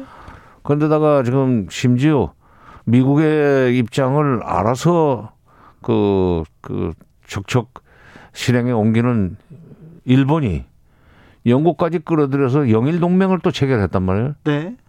과거에 18세기, 19세기에 영일 동맹이 있었습니다. 그때는 러시아의 남진을 막기 위한 동맹이었었는데 지금 중국의 거의 그 태평양 중국의 동진 내지는 동진이죠. 중국이 태평양으로 나오는 걸 막기 위해서 저 멀리 영국의 힘까지 빌릴 정도로 일본이 좀 적극적으로 대중국 압박에 그 나서는 그런 것은 분명히 그것은 배후에 미국이 있다고 봐야 돼요. 예, 예. 그러니까 미국이 그런 식으로 중국을 그 압박하고 견제하고 포위하는 그런 정책을 추진해 나가는 데 있어서 이, 이 북핵 문제 내지는 북한 문제는 우선순위에서 한참 뒤로 밀리는 거죠. 아, 지금요? 우리한테는 거의 다급한 문제지만 네. 이게 이제 한미 간의 입장 차라고 봐야 되는 거고 그래서 저는 예, 서울 실장이 미국을 방문해서 종전선언에 대한 미국의 에, 미국 정부의 적극적인 입장을 끌어낼 걸 기대를 하고 예. 막 그 문재인 정부 임기 내에 뭐가 될 수 있지 않겠느냐 하는 그 에, 기대도 기대 섞인 전망을 했었는데 이제 오늘부로 아 그게 좀 쉽지 않다는 얘기를 솔직히 인정하고 지난번에 틀렸다는 것을 좀 자백해야 되겠습니다. 아이고, 아이고 안타깝습니다. 북한이 음, 그러나 다만 네? 정전 선언은 시간이 그 뒤로 미뤄진다 할지라도 네. 미국 쪽에서 뭐 제재 남북 완화나 뭐 선물 같은 거 있지 않습니까? 그건 없고 없어요. 남북 대화는 해도 좋다. 네. 남북 대화는 해도 좋다. 남북이 자주적으로 뭐, 뭐 해도 됐다 아. 그런 거라도 받아야 되겠네요. 그러면 그러면 남북 정상회담까지는 할 수 있다는 얘기죠. 네, 김정은 국무위원장이 음, 북한의 주적은 남한이나 미국이 아니다. 전쟁이 주적이다. 이렇게 얘기했어요. 이거 조금 대화하겠다. 어, 평화로 가겠다는 좀 제스처 아닙니까? 군사 문제가 군사 문제가 그 굉장히 예, 심각한 지경에 이르렀다는 어 말을 그렇게 한 겁니다. 그러니까 적이라고 하는 것은 기본적으로 사람이든지 나라든지 그 분명히 보통 명사인데 네. 이걸 그 전쟁이라고는 소위 그, 그 상태를 지금 적이라고 한 거 보면은 네. 말을 그 점잖게 해서 그렇지 전쟁이 굉장히 겁난다. 미국의 군사력이 지금 날로 강화되어 있고 한국이 경제력이 커지면서 네. 군사력이 그것도 역시 날로 커지는 상황에서 최근에 SLBM도 발사 성공을 하고 또 지난 5월 달에 한미 정상회담에서 어, 미사일 지침, 미사일 그 사거리가 이제 해제돼 버리지 않았어요. 네. 그러니까 한국이 마음 놓고 지금 어, 미사일 사거리를 넣을 수, 넣을 수 있는 상황이 되니까 북한이 야 이거 이러다가는 미국한테 당하기 전에 남한한테 먼저 어, 당할 수도 있겠다. 뭐 꼭 전쟁이 난다는 얘기가 아니라 네. 군사 경쟁에서 뒤지면은 네.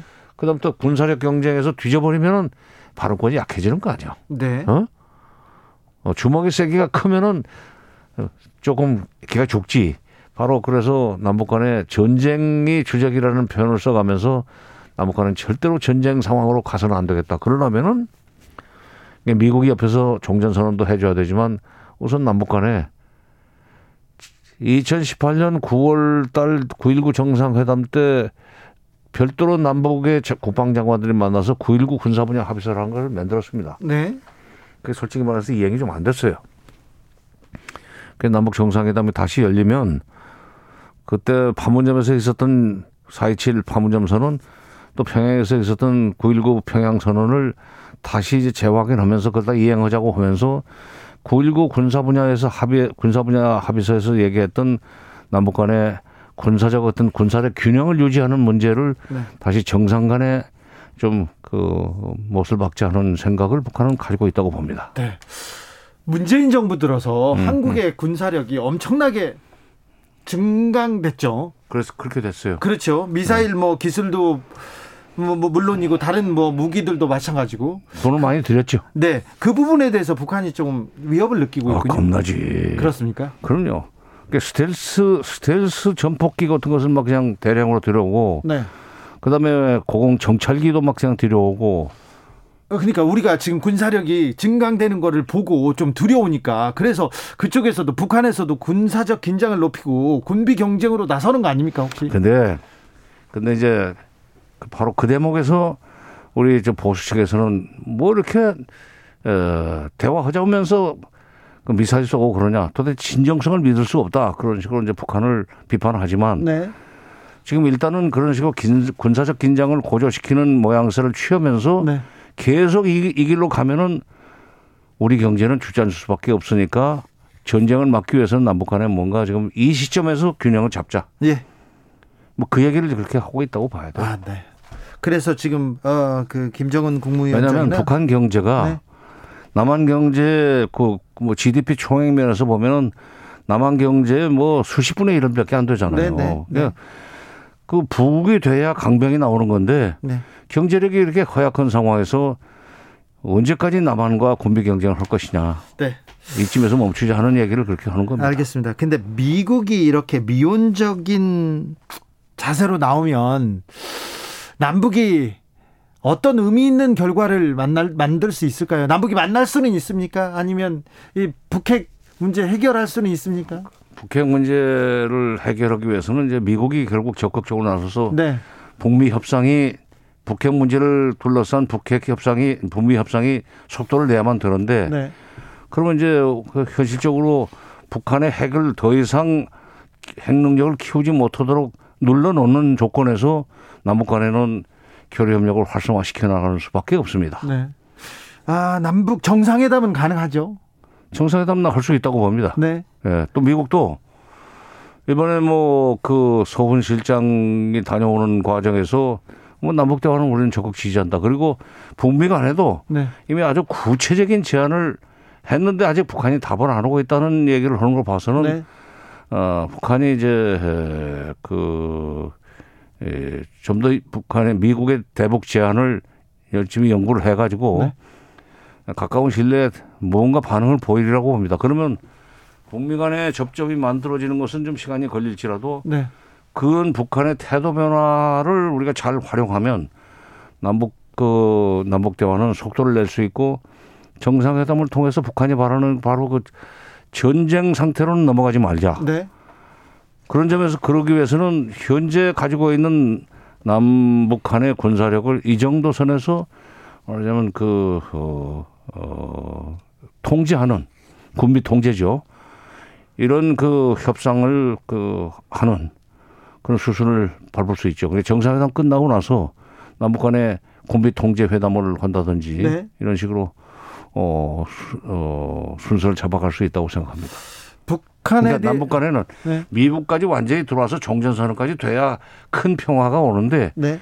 미국이 아직은 지금 중국을 압박하는 과정에서 북한과 그런 어, 협상이나 대화를 할 수 있는 여유가 아직 없기 때문에 네. 그건 기대할 수 없고 그렇다면 남북 간에 남북 간의 작은 평화라도 우리는 일궈내야 되는 거 아니냐. 네. 그리고 문재인 정부가 임기를 마치고 떠나기 전에 그 정도 상태를 만들어 놓고 떠나야 돼요. 네. 이게 아무것도 없이 떠나면 아마 북한으로서는 굉장히 답답할 겁니다.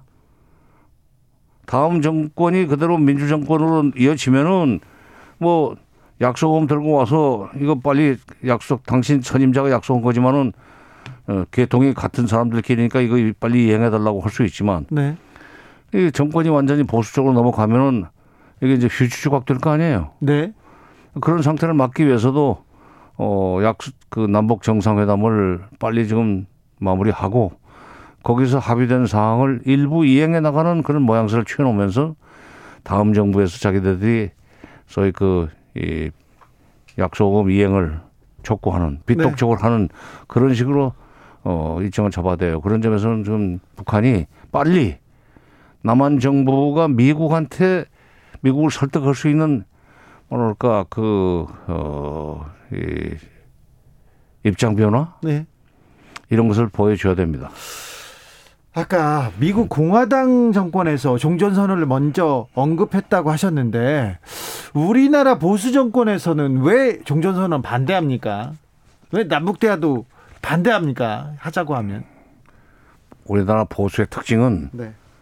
우리나라 보수의 특징은 6.25 전쟁 이래로 6.25 네. 전쟁 이후에 소위 반복을 전제로 해서 구축된 기득권 카르텔입니다. 네.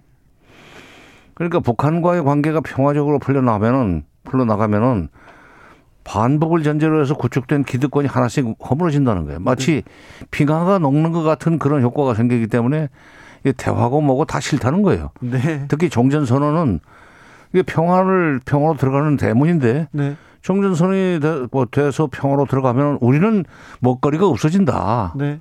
그래서 반대를 하는 거죠. 그렇기 때문에 이제 그걸 반대하는 명분을 종전선언이 되면 미군 철수해야 되고 그러면 미군이 없어지면은 북한은 바로 전쟁을 일으킬 거고 하는 그런 그 비현실적인 시나리오를 가지고 국민들을 협박을 하는데 네.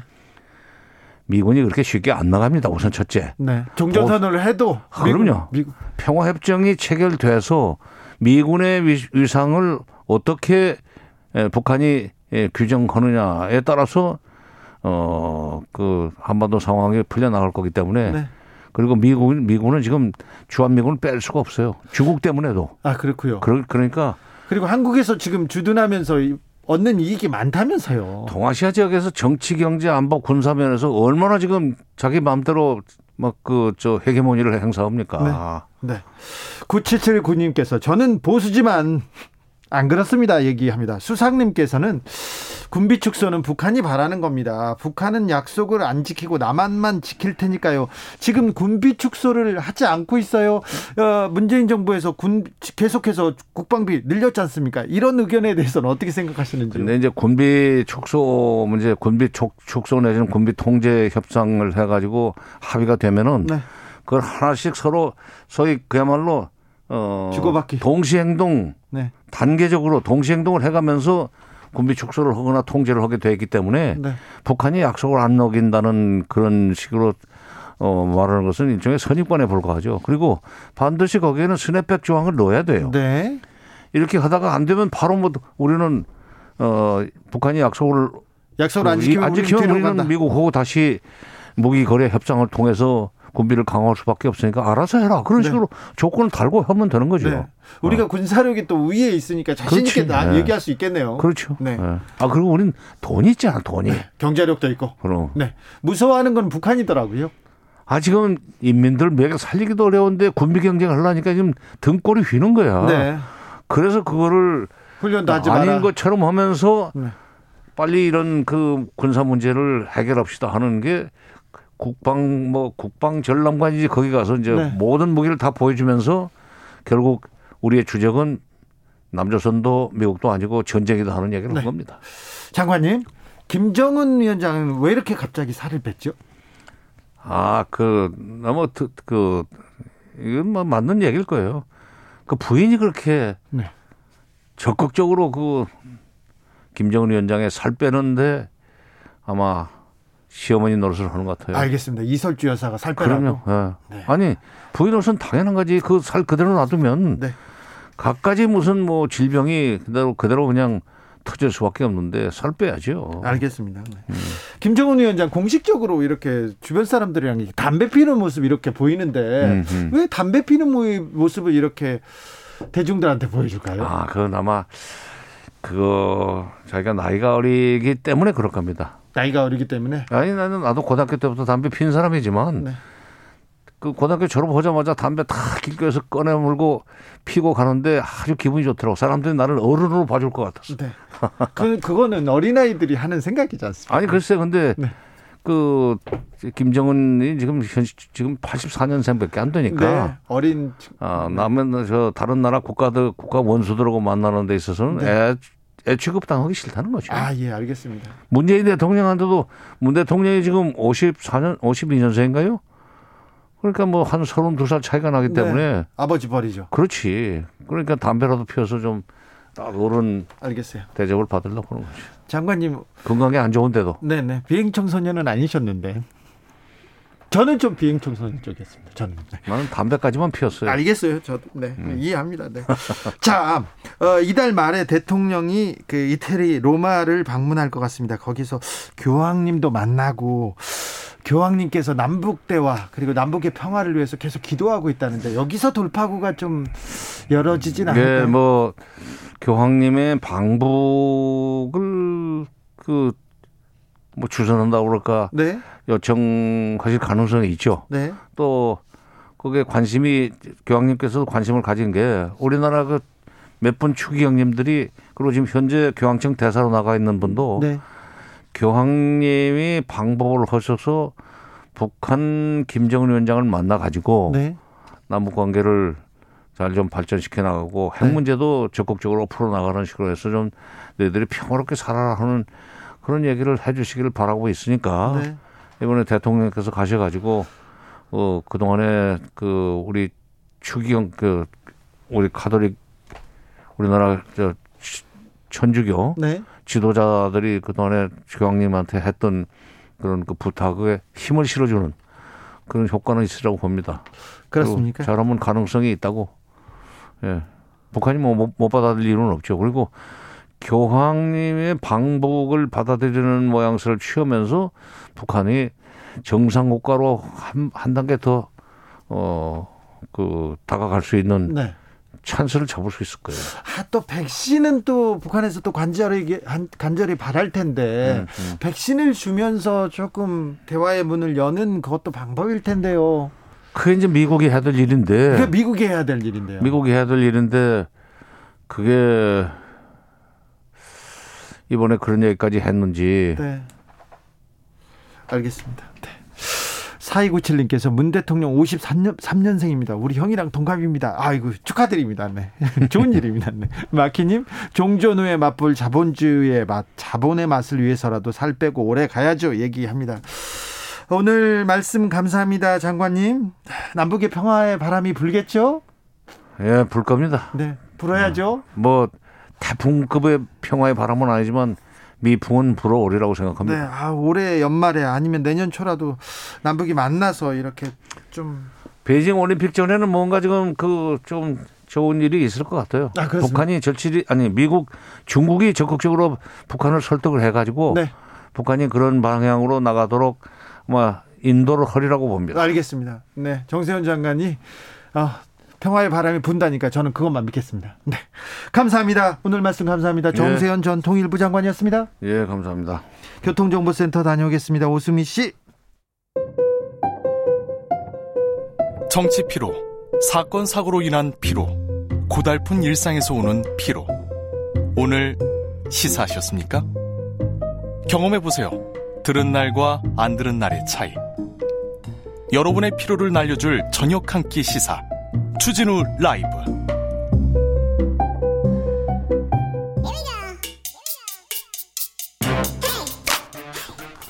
뉴스를 향한 진지한 고민 기자들의 수다 라이브 기자실을 찾았습니다. 오늘의 기자는 탐구하는 기자입니다. 미디어 오늘 정철웅 기자 어서 오세요. 안녕하세요. 오늘은 어떤 이야기 준비하셨습니까? 예, 10월 2일 날 있었던 한 사건인데요. 네? 어, 더불어민주당 대선 후보 선출을 위한 합동연설의 자리였는데 네. 어, 여기서 이재명 후보가 네. 당시 지지자가 건넨 이 조선일보 아웃이라는 피켓을 들었습니다. 네. 들고 사진을 네. 예, 사진을 찍었는데 그때 당시에는 크게 이슈화 되지는 않았는데 어, 지난 10일 이제 이재명 후보가 여당의 대선 후보로 최종 결정이 되면서 네.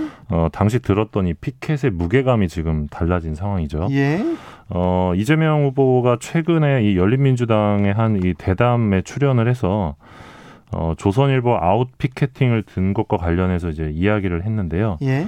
어, 저들은 어떤 수단을 동원해서라도 서서히 오랫동안 때려서 나를 죽일 것이다. 결국 정면 승부다. 어, 어차피 저들은 총 공세인데 첫 깃발을 조선일보가 들고 있는 것이다 라면서 어, 피켓을 들었던 이유를 설명을 했습니다. 대장동 사건을 처음으로 어, 보도하고 주도하고 있고 어, 예. 계속 이재명 후보는 부패한 보수 언론의 왜곡과 가짜 뉴스를 얘기합니다. 그러면서 계속해서 정면 대결을 해왔습니다. 예, 그래서 지금 뭐 계속 각을 세우고 있는데 네. 어, 이재명 후보는 어, 나는 지금껏 언론으로부터 난도질 당하며 살아왔다. 어, 그, 그걸 다 견디면서 여기까지 왔다.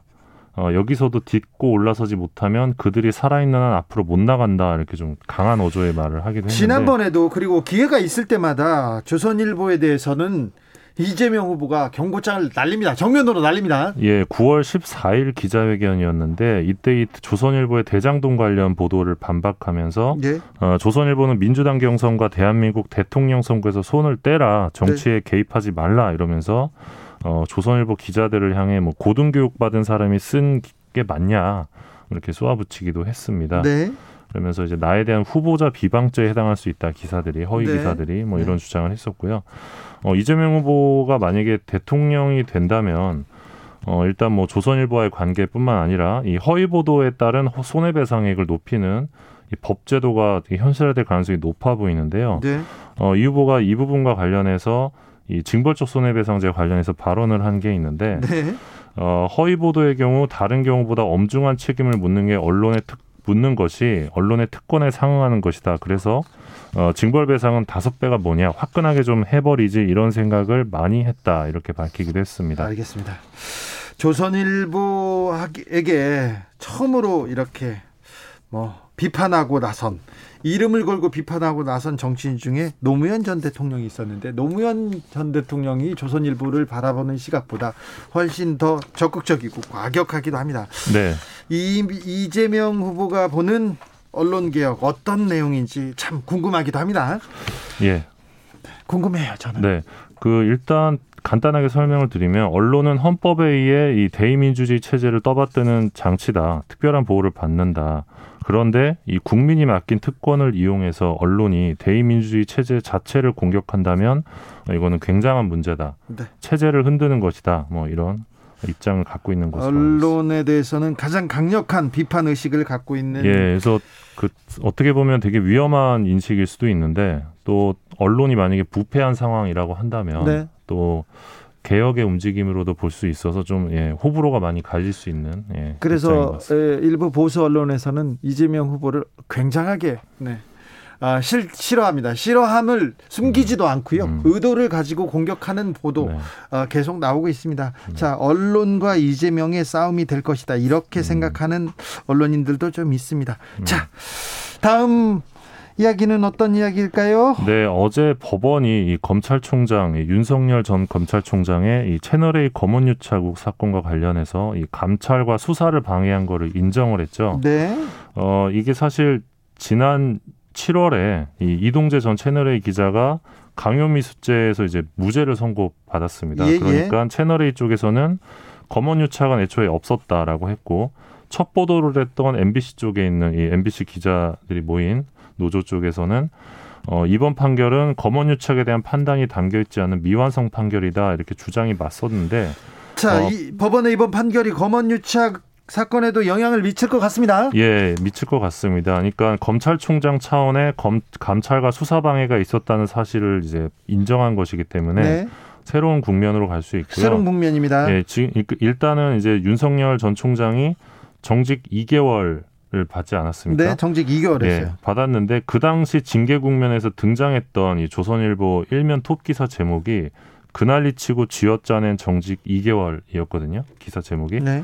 근데 이제 이런 식의 비판도 이제 사실상 힘을 잃게 된 겁니다. 사실 정직거리도 아니었다. 과정도 뭐 어, 과정도 문제가 있었고 정직거리도 아니었다고 이렇게 조선일보를 비롯한 일부 언론에서는 비판했죠. 그런데 징계 정직 2개월 적법했다 이렇게 그냥 결정했어요. 예, 적법했을 뿐만 아니라 어떻게 보면 좀 징계 수위가 너무 낮았다라는 네. 게 이번 법원 판결이기 때문에 네. 이런 주장은 이제 힘을 잃게 됐고요.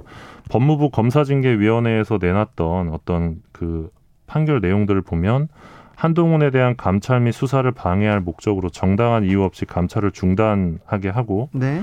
뭐 수사 권한이 전혀 없는 이 대검 인권부에서 조사를 담당하도록 해서 이제 권한을 남용했다 이런 대목이 있고요. 어, 이런 대목으로 이제 이 법원이 이제 손을 들어줬기 때문에 앞으로 이 채널A 검언유착 의혹 사건에 대해서도 무리한 수사였다라는 프레임이 아니라 부실 수사였다라는 프레임이 좀 힘을 얻을 수 있지 않을까라고 전망해 볼 수 있을 것 같습니다. 네. 아무튼 굉장히 국면이 바뀌었는데 언론에서 이 부분에 대한 내용을 잘 다룰 다루지 않을 것 같아요. 그래서 아, 정철은 예. 기자가 지금 자세하게 분석했습니다. 예, 일단 지금 공수처에 네. 검언유착 의혹 감찰 및 수사방해 사건이 이제 고발된 상황인데 네. 공수처에서 지금 철저한 수사가 필요하다 이런 목소리가 나오고 있습니다. 네, 목소리 나오고 있는데 아마 네. 언론에서 크게 다루지 않을 것 같습니다. 네. 네. 그래서 저희가 다루고 있습니다. 네. 자, 다음 아이템으로 넘어가 볼까요? 네, 그 이것도 거의 언론이 안 다루고 언론이 안 다루요. 예. 어, 작년 2월이었죠. 뉴스타파가 이 이재용 삼성전자 부회장이 프로포폴 주사를 상습적으로 맞았다. 이런 공익 신고가 접수돼서 검찰이 수사에 나섰다고 단독 보도를 했습니다. 예. 공익 신고자 단독 인터뷰를 했었는데 간호사가 그 주사를 놔, 놔주던 간호사가 자기가 있었던 일을 이렇게 양심 선언했어요. 어, 그 간호사의 그 전 애인이었죠. 네. 예, 애인이 이제 같이 나섰던 건데, 네. 어, 그때 삼성전자 커뮤니케이션 팀에서 어, 불법 투약 사실이 전혀 없다면서 뉴스타파를 향해 악의적인 허위 보도에 책임을 물어 민영사상 법적 대응을 검토하겠다고 밝혔거든요. 진짜 소, 송을 했습니까? 아니요, 안 했습니다. 안 했죠. 그냥 말만 했군요. 예. 아니 그, 불법... 이거를 그때 많은 언론이 그대로 이제 받았었죠. 아니 삼성의 주장을 집에서 병원이 아니라 집으로 불러가지고 주사를 맞거나 네. 그리고 새벽에도 뭐 병원에서도 새벽에 그냥 주사를 놔주거나 그리고 이게 말이 안 되지 않습니까? 그걸 예, 고... 그런 부분을 이제 뉴스타파가 보도를 했었는데 보도했죠. 그런데 이 불법 네. 투약이다, 투약이 아니다 이렇게 얘기했을 때 불법 투약이 아니라는 얘기만 보도를 많이 했습니다. 네, 또는 이제 5대 5 정도로 보도를 하거나 그랬었는데 1년 8개월이 지난 어 12일이었죠. 네. 이번 주에 이제 서울중앙지법 심리로 진행된 어, 이재용 부회장 마약 마약류 관리법 위반 1심 재판에서 검찰이 벌금 7천만 원 및 추징금 1,702만 원 구형을 했고요. 어, 이재용 부회장이 이날 법정에서 어, 불법 투약 혐의를 모두 인정했습니다. 네. 불법 투약을 했는데 했는데 네. 아니라고 또 얘기를 하고. 그러니까 1년 8개월 전에 삼성에서 내놨던 해명과는 전혀 다른 상황이 벌어진 거잖아요. 네. 참 이게 불법 투약이 한 사실이 전혀 없다고 커뮤니케이션 팀에서 이렇게 얘기했는데 네. 아니에요. 저는 41차례 불법 투약했어요. 잘못했어요. 네네. 이렇게 얘기했습니다. 아무튼 예. 이 부분에 주목하는 언론은 거의 없습니다. 예, 거의 없습니다. 그러니까 어떻게 보면 삼성이 처음에 거짓말, 거짓 해명을 한 건데 네. 말씀하신 것처럼 막 한남동 자택에서도 상습적으로 네. 불법 투약한 정황이 있었고 네. 또 해당 성형외과 병원장이 이 부회장의 범죄 혐의를 감추기 위해 증거인멸을 시도하고 관계자를 회유한 내용도 뉴스타파가 다 보도를 했거든요. 예. 근데 지금 삼성의 말 바꾸기에도 다수 언론은 그냥 이재용의 입만 쳐다봤던 게 아닌가 싶습니다. 네. 그러니까 국내 1위의 광고주잖아요, 삼성이. 예, 예. 그래서 국내 1위 광고주는 해명 자료를 거짓으로 내도 상관없다는 건지 네. 약간 좀 당황스럽더라고요. 그러니까 만약에 이재용이 아니라 다른 고위공직자나 정치인이 똑같은 했으면. 상황이었다면 네. 프로포폴을 하고 불법 투약 전혀 없다고 했다가 나중에 법정에서 아 사실 다 인정한다라고 했으면 네. 그때 언론은 어떤 태도를 보였을까? 사퇴하세요. 그랬겠죠. 난리 났겠죠. 네, 난리 났겠죠. 아, 이재용 부회장이어서 가능한 일입니다. 이, 지금 아, 이재용 부회장에 대한 불법 승계, 그러니까 아, 불법 합병, 승 불법 승계에 대한 재판이 있는데요. 굉장히 음, 이재용 부회장이 굉장히 불리한 내용들이 많이 있는데 하나도 보도가 안 되고 있습니다. 음. 그 부분도 우리가 조금 더 취재해서 보도하자고요. 예, 사실 자, 그 하나만 더 하면 사실 이 건이 검찰이 구형하는 것도 쉽지 않았다고 하더라고요. 아유, 그, 그러니까 그, 네, 그렇죠. 검찰 수사심의위원회에서 이제 이 검찰에게 이재용 프로포폴 불법 투약 사건 수사 중단하라고 권고한 적도 있거든요. 네. 참 이게 법이 정말 이 유전 무죄인 건가 정말. 네. 삼성한테만 가면 그렇습니다. 예. 흥분해서 죄송합니다. 아닙니다. 1156님께서 다루긴 다뤘는데 프로포폴 끊을 수 있다 이렇게 다뤘어요. 그랬습니다. 법정에서 자 판사가 자, 오랫동안 프로포폴 투약했는데 출소 이후에 별다른 문제 없이 지내고 있습니까? 끊을 수 있습니까? 물어봤습니다. 네, 자신 있습니다. 이렇게 얘기했다는 네, 맞습니다. 네, 그 얘기만 나왔습니다. 네. 기자들의 수다 지금까지 미디어 오늘 정철은 기자 함께 했습니다. 감사합니다. 맞습니다.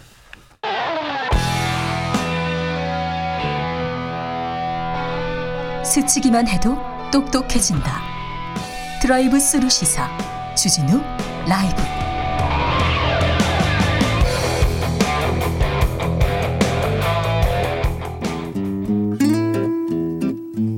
현실의 불이 꺼지고 영화의 막이 오릅니다. 영화보다 더 영화 같은 현실 시작합니다. 라이너의 시사회.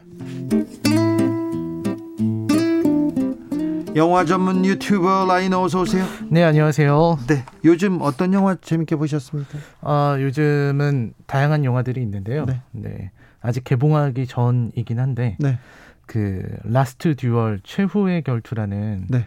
영화가 다음 주 개봉하거든요. 총 많이 쏩니까? 총을 쏘는 건 아니고요. 사람 중세 시대 유럽 기사의 이야기입니다. 기사들이 칼로 많이 죽입니까?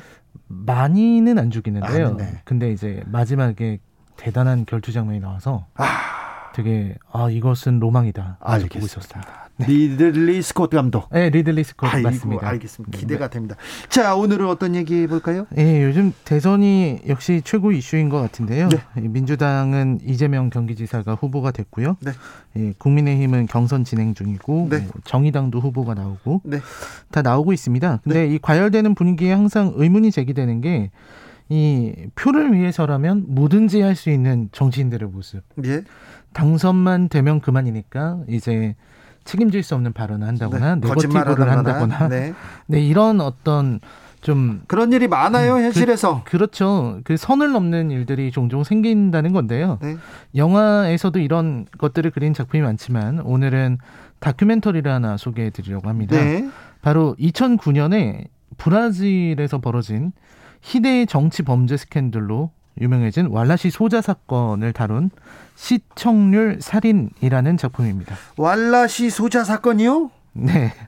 왈라시 소자는 이제 브라질에 있는 마나우스라는 시에서 어, 카날 리블이란 제목의 그 인기 프로그램을 진행하던 네. 진행자였습니다. 그리고 이 사람이 정치인이 되는데요. 네. 이 마나우스에서 굉장한 범죄 도시인 이 마나우스에서 그 이 사람은 정의를 외치면서 네. 대중적인 인기를 얻었던 사람이었다고 해요. 네. 근데 문제가 뭐냐면 이 사람이 의원이 됐는데 그 이후에 어떤 마약 범죄자가 네.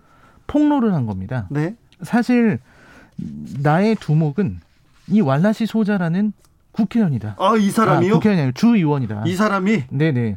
이 사람이 사실은 모든 범죄를 일으켰고, 네. 이 사람이 이제 시청률을 위해서 살인까지 저질렀다.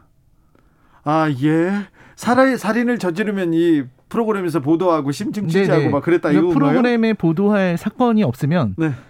실제로 부하들에게 지시해서 오. 이 깽의 우두머리라는 거예요. 어유 엄청난 이거 브라질 사회가 발칵 뒤집힐 만한 일이네요. 네, 엄청난 일이고 정말 발칵 뒤집힌 일이고요. 그리고 이 사람이 그 아마조나스라는 곳의 삼선 의원이거든요. 네. 그래서 이 엄청난 사건이고 지금까지도 진실 논박이 있는 자, 사건이라고 합니다. 다큐멘터리거든요. 이게 이게 지금 현실 속에서 벌어졌을까요? 자, 다큐멘터리 속으로 걸어 들어가 보겠습니다. 네, 일단은 마나우스라는 섬이 되게 중요한데요. 네. 이 마나우스는 브라질 북부에 있는 음. 어, 섬 같은 도시입니다. 섬이요. 그러니까 아마존 열대 우림 한가운데 있어서 예. 밖으로 나가기가 좀 어려운 지상에 있는 섬인 거죠. 네. 그런 섬이고 얼마나 범죄가 기승을 일으키냐면 공권력이 도저히 따라가지 못합니다. 거의 기능을 못하고요. 시민들을 네. 지켜주지 못하고 네. 범죄자들이 마약 밀매상 이런 사람들이 아주 기승을 부립니다. 야간 버스를 타다가 담배 때문에 시비가 붙어서 네. 그냥 총으로 쏴서 죽이고 이런 일이 때문에. 이런 일이 그냥 벌어지는 곳이에요. 네. 여기에서 이제 왈라시 소자가 카날 리브리 자유 채널이라는 뜻의 프로그램을 만드는데요. 요거는 범죄 고발 프로그램입니다. 네. 요 범죄 고발 프로그램을 보고 사람들이 생각하는 게 그거예요. 이 카날 리브리의 왈라시 소자는 항상 가장 먼저 범죄 현장에 도착해서 땅에 널브러진 시체를 촬영합니다. 그리고 실제로 알라시 소자는 굉장히 위험해 보이는 곳, 정말 총성이 오고 가는 곳까지 카메라를 들고 달려가요. 예. 그래서 그 현장을 찍습니다. 그러다 보니까 왈라시 소자는 영웅이 돼요. 왜 그러냐면 왈라시 소자가 찍은 이 그리고 폭로한 이 범죄 프로그램 때문에 범죄자들이 왈라시 소자를 두려워하게 되고 네. 실제로 그들이 법의 단죄를 받으면서 경찰 대신에 이런 걸 하는 거죠. 정의를 음, 정의를 지금 구현하는 사도네요. 네, 실제로 범죄 발생률이 떨어지고 이제 시민들은 경찰을 믿지 않고 이 사람을 믿기 시작합니다. 어휴, 네. 경찰에 신고하기보다는 슈퍼히어로요. 이, 예, 이 방송에다가 네. 제보를 해야 된다라는 일이 된 거죠. 네. 그러니까 어, 어떤 저널리스트들이 받는 신뢰를 더 넘어서서 아예 국, 영웅이 돼버린 겁니다. 네네네. 그리고 뭐 이제 형제들도 등장시키고 시청률은 전설적인 시청률이 나오게 되고 네. 거기에다가 이 사람은 자기가 쌓은 그 돈을 벌잖아요. 네. 그걸 갖고서 그 방송이 방송이 이제 되게 워낙 인기가 많다 보니까 범죄 고발만 하는 게 아니라 다양한 사연을 가진 사람들이 많이 등장해요. 네. 그래서 집에 타이어가 없어서 뭐 이런 얘기를 하면은 왈라시 소자가 자기 돈으로 타이어를 사주거나 아주 너무 가난해서 교육도 못 받고 정말 가난에 죽어가는 그런 사람들한테 자기가 돈을 지원해 주거나 네. 이런 어떤 영웅적인 퍼포먼스도 하게 됩니다. 자, 영웅 알라시 소자. 네. 아, 네. 정의로운 네, 정의의 사도. 네. 네, 그야말로 정의로운데요. 네. 이 정치인이 됐어요. 워낙 네. 사람들이 좋아하니까. 정치판에서도 정의로운 활동을 하기 시작합니다. 어, 네. 절대적인 그러니까, 인기를 받겠죠, 그럼? 네, 저돌적으로 동료 의원 의원들의 부정을 폭로하고 네. 그리고 이제 정부 관료들을 지목하면서 부조리 고발하고 네, 무능하다고 비판하고 네. 정보부가 일을 제대로 했으면 범죄가 이렇게 기승을 부렸겠느냐 이런 얘기들을 막 하게 됩니다. 그러면서 적이 너무 많아지게 되죠. 인기가 높아지고 또 영향력이 높아지잖아요. 그러면 주변에 적이 많이 생깁니다. 어떤 문제가 터졌을까요? 네, 그 문제가 뭐냐면 아까 말씀드렸던 모아라고 하는 네. 원래 이름은 좀 긴데요. 보통 통칭 모아입니다. 네. 이 사람도 전직 경찰 출신인데 체포되고 나서 아까 말씀드린 대로 이 모든 방송이 왈라시 소자의 자작극이었다. 네. 살인을 일곱 번이나 했다. 살인을 그러니까 사람이 사람을 자기가 지시해서 죽여서 범죄 현장에 도착해서 그걸 찍고 정치인이 되기 위해서 시청률이 되기 시청률을 올리기 위해서 모든 사건을 다 조작했다는 겁니다.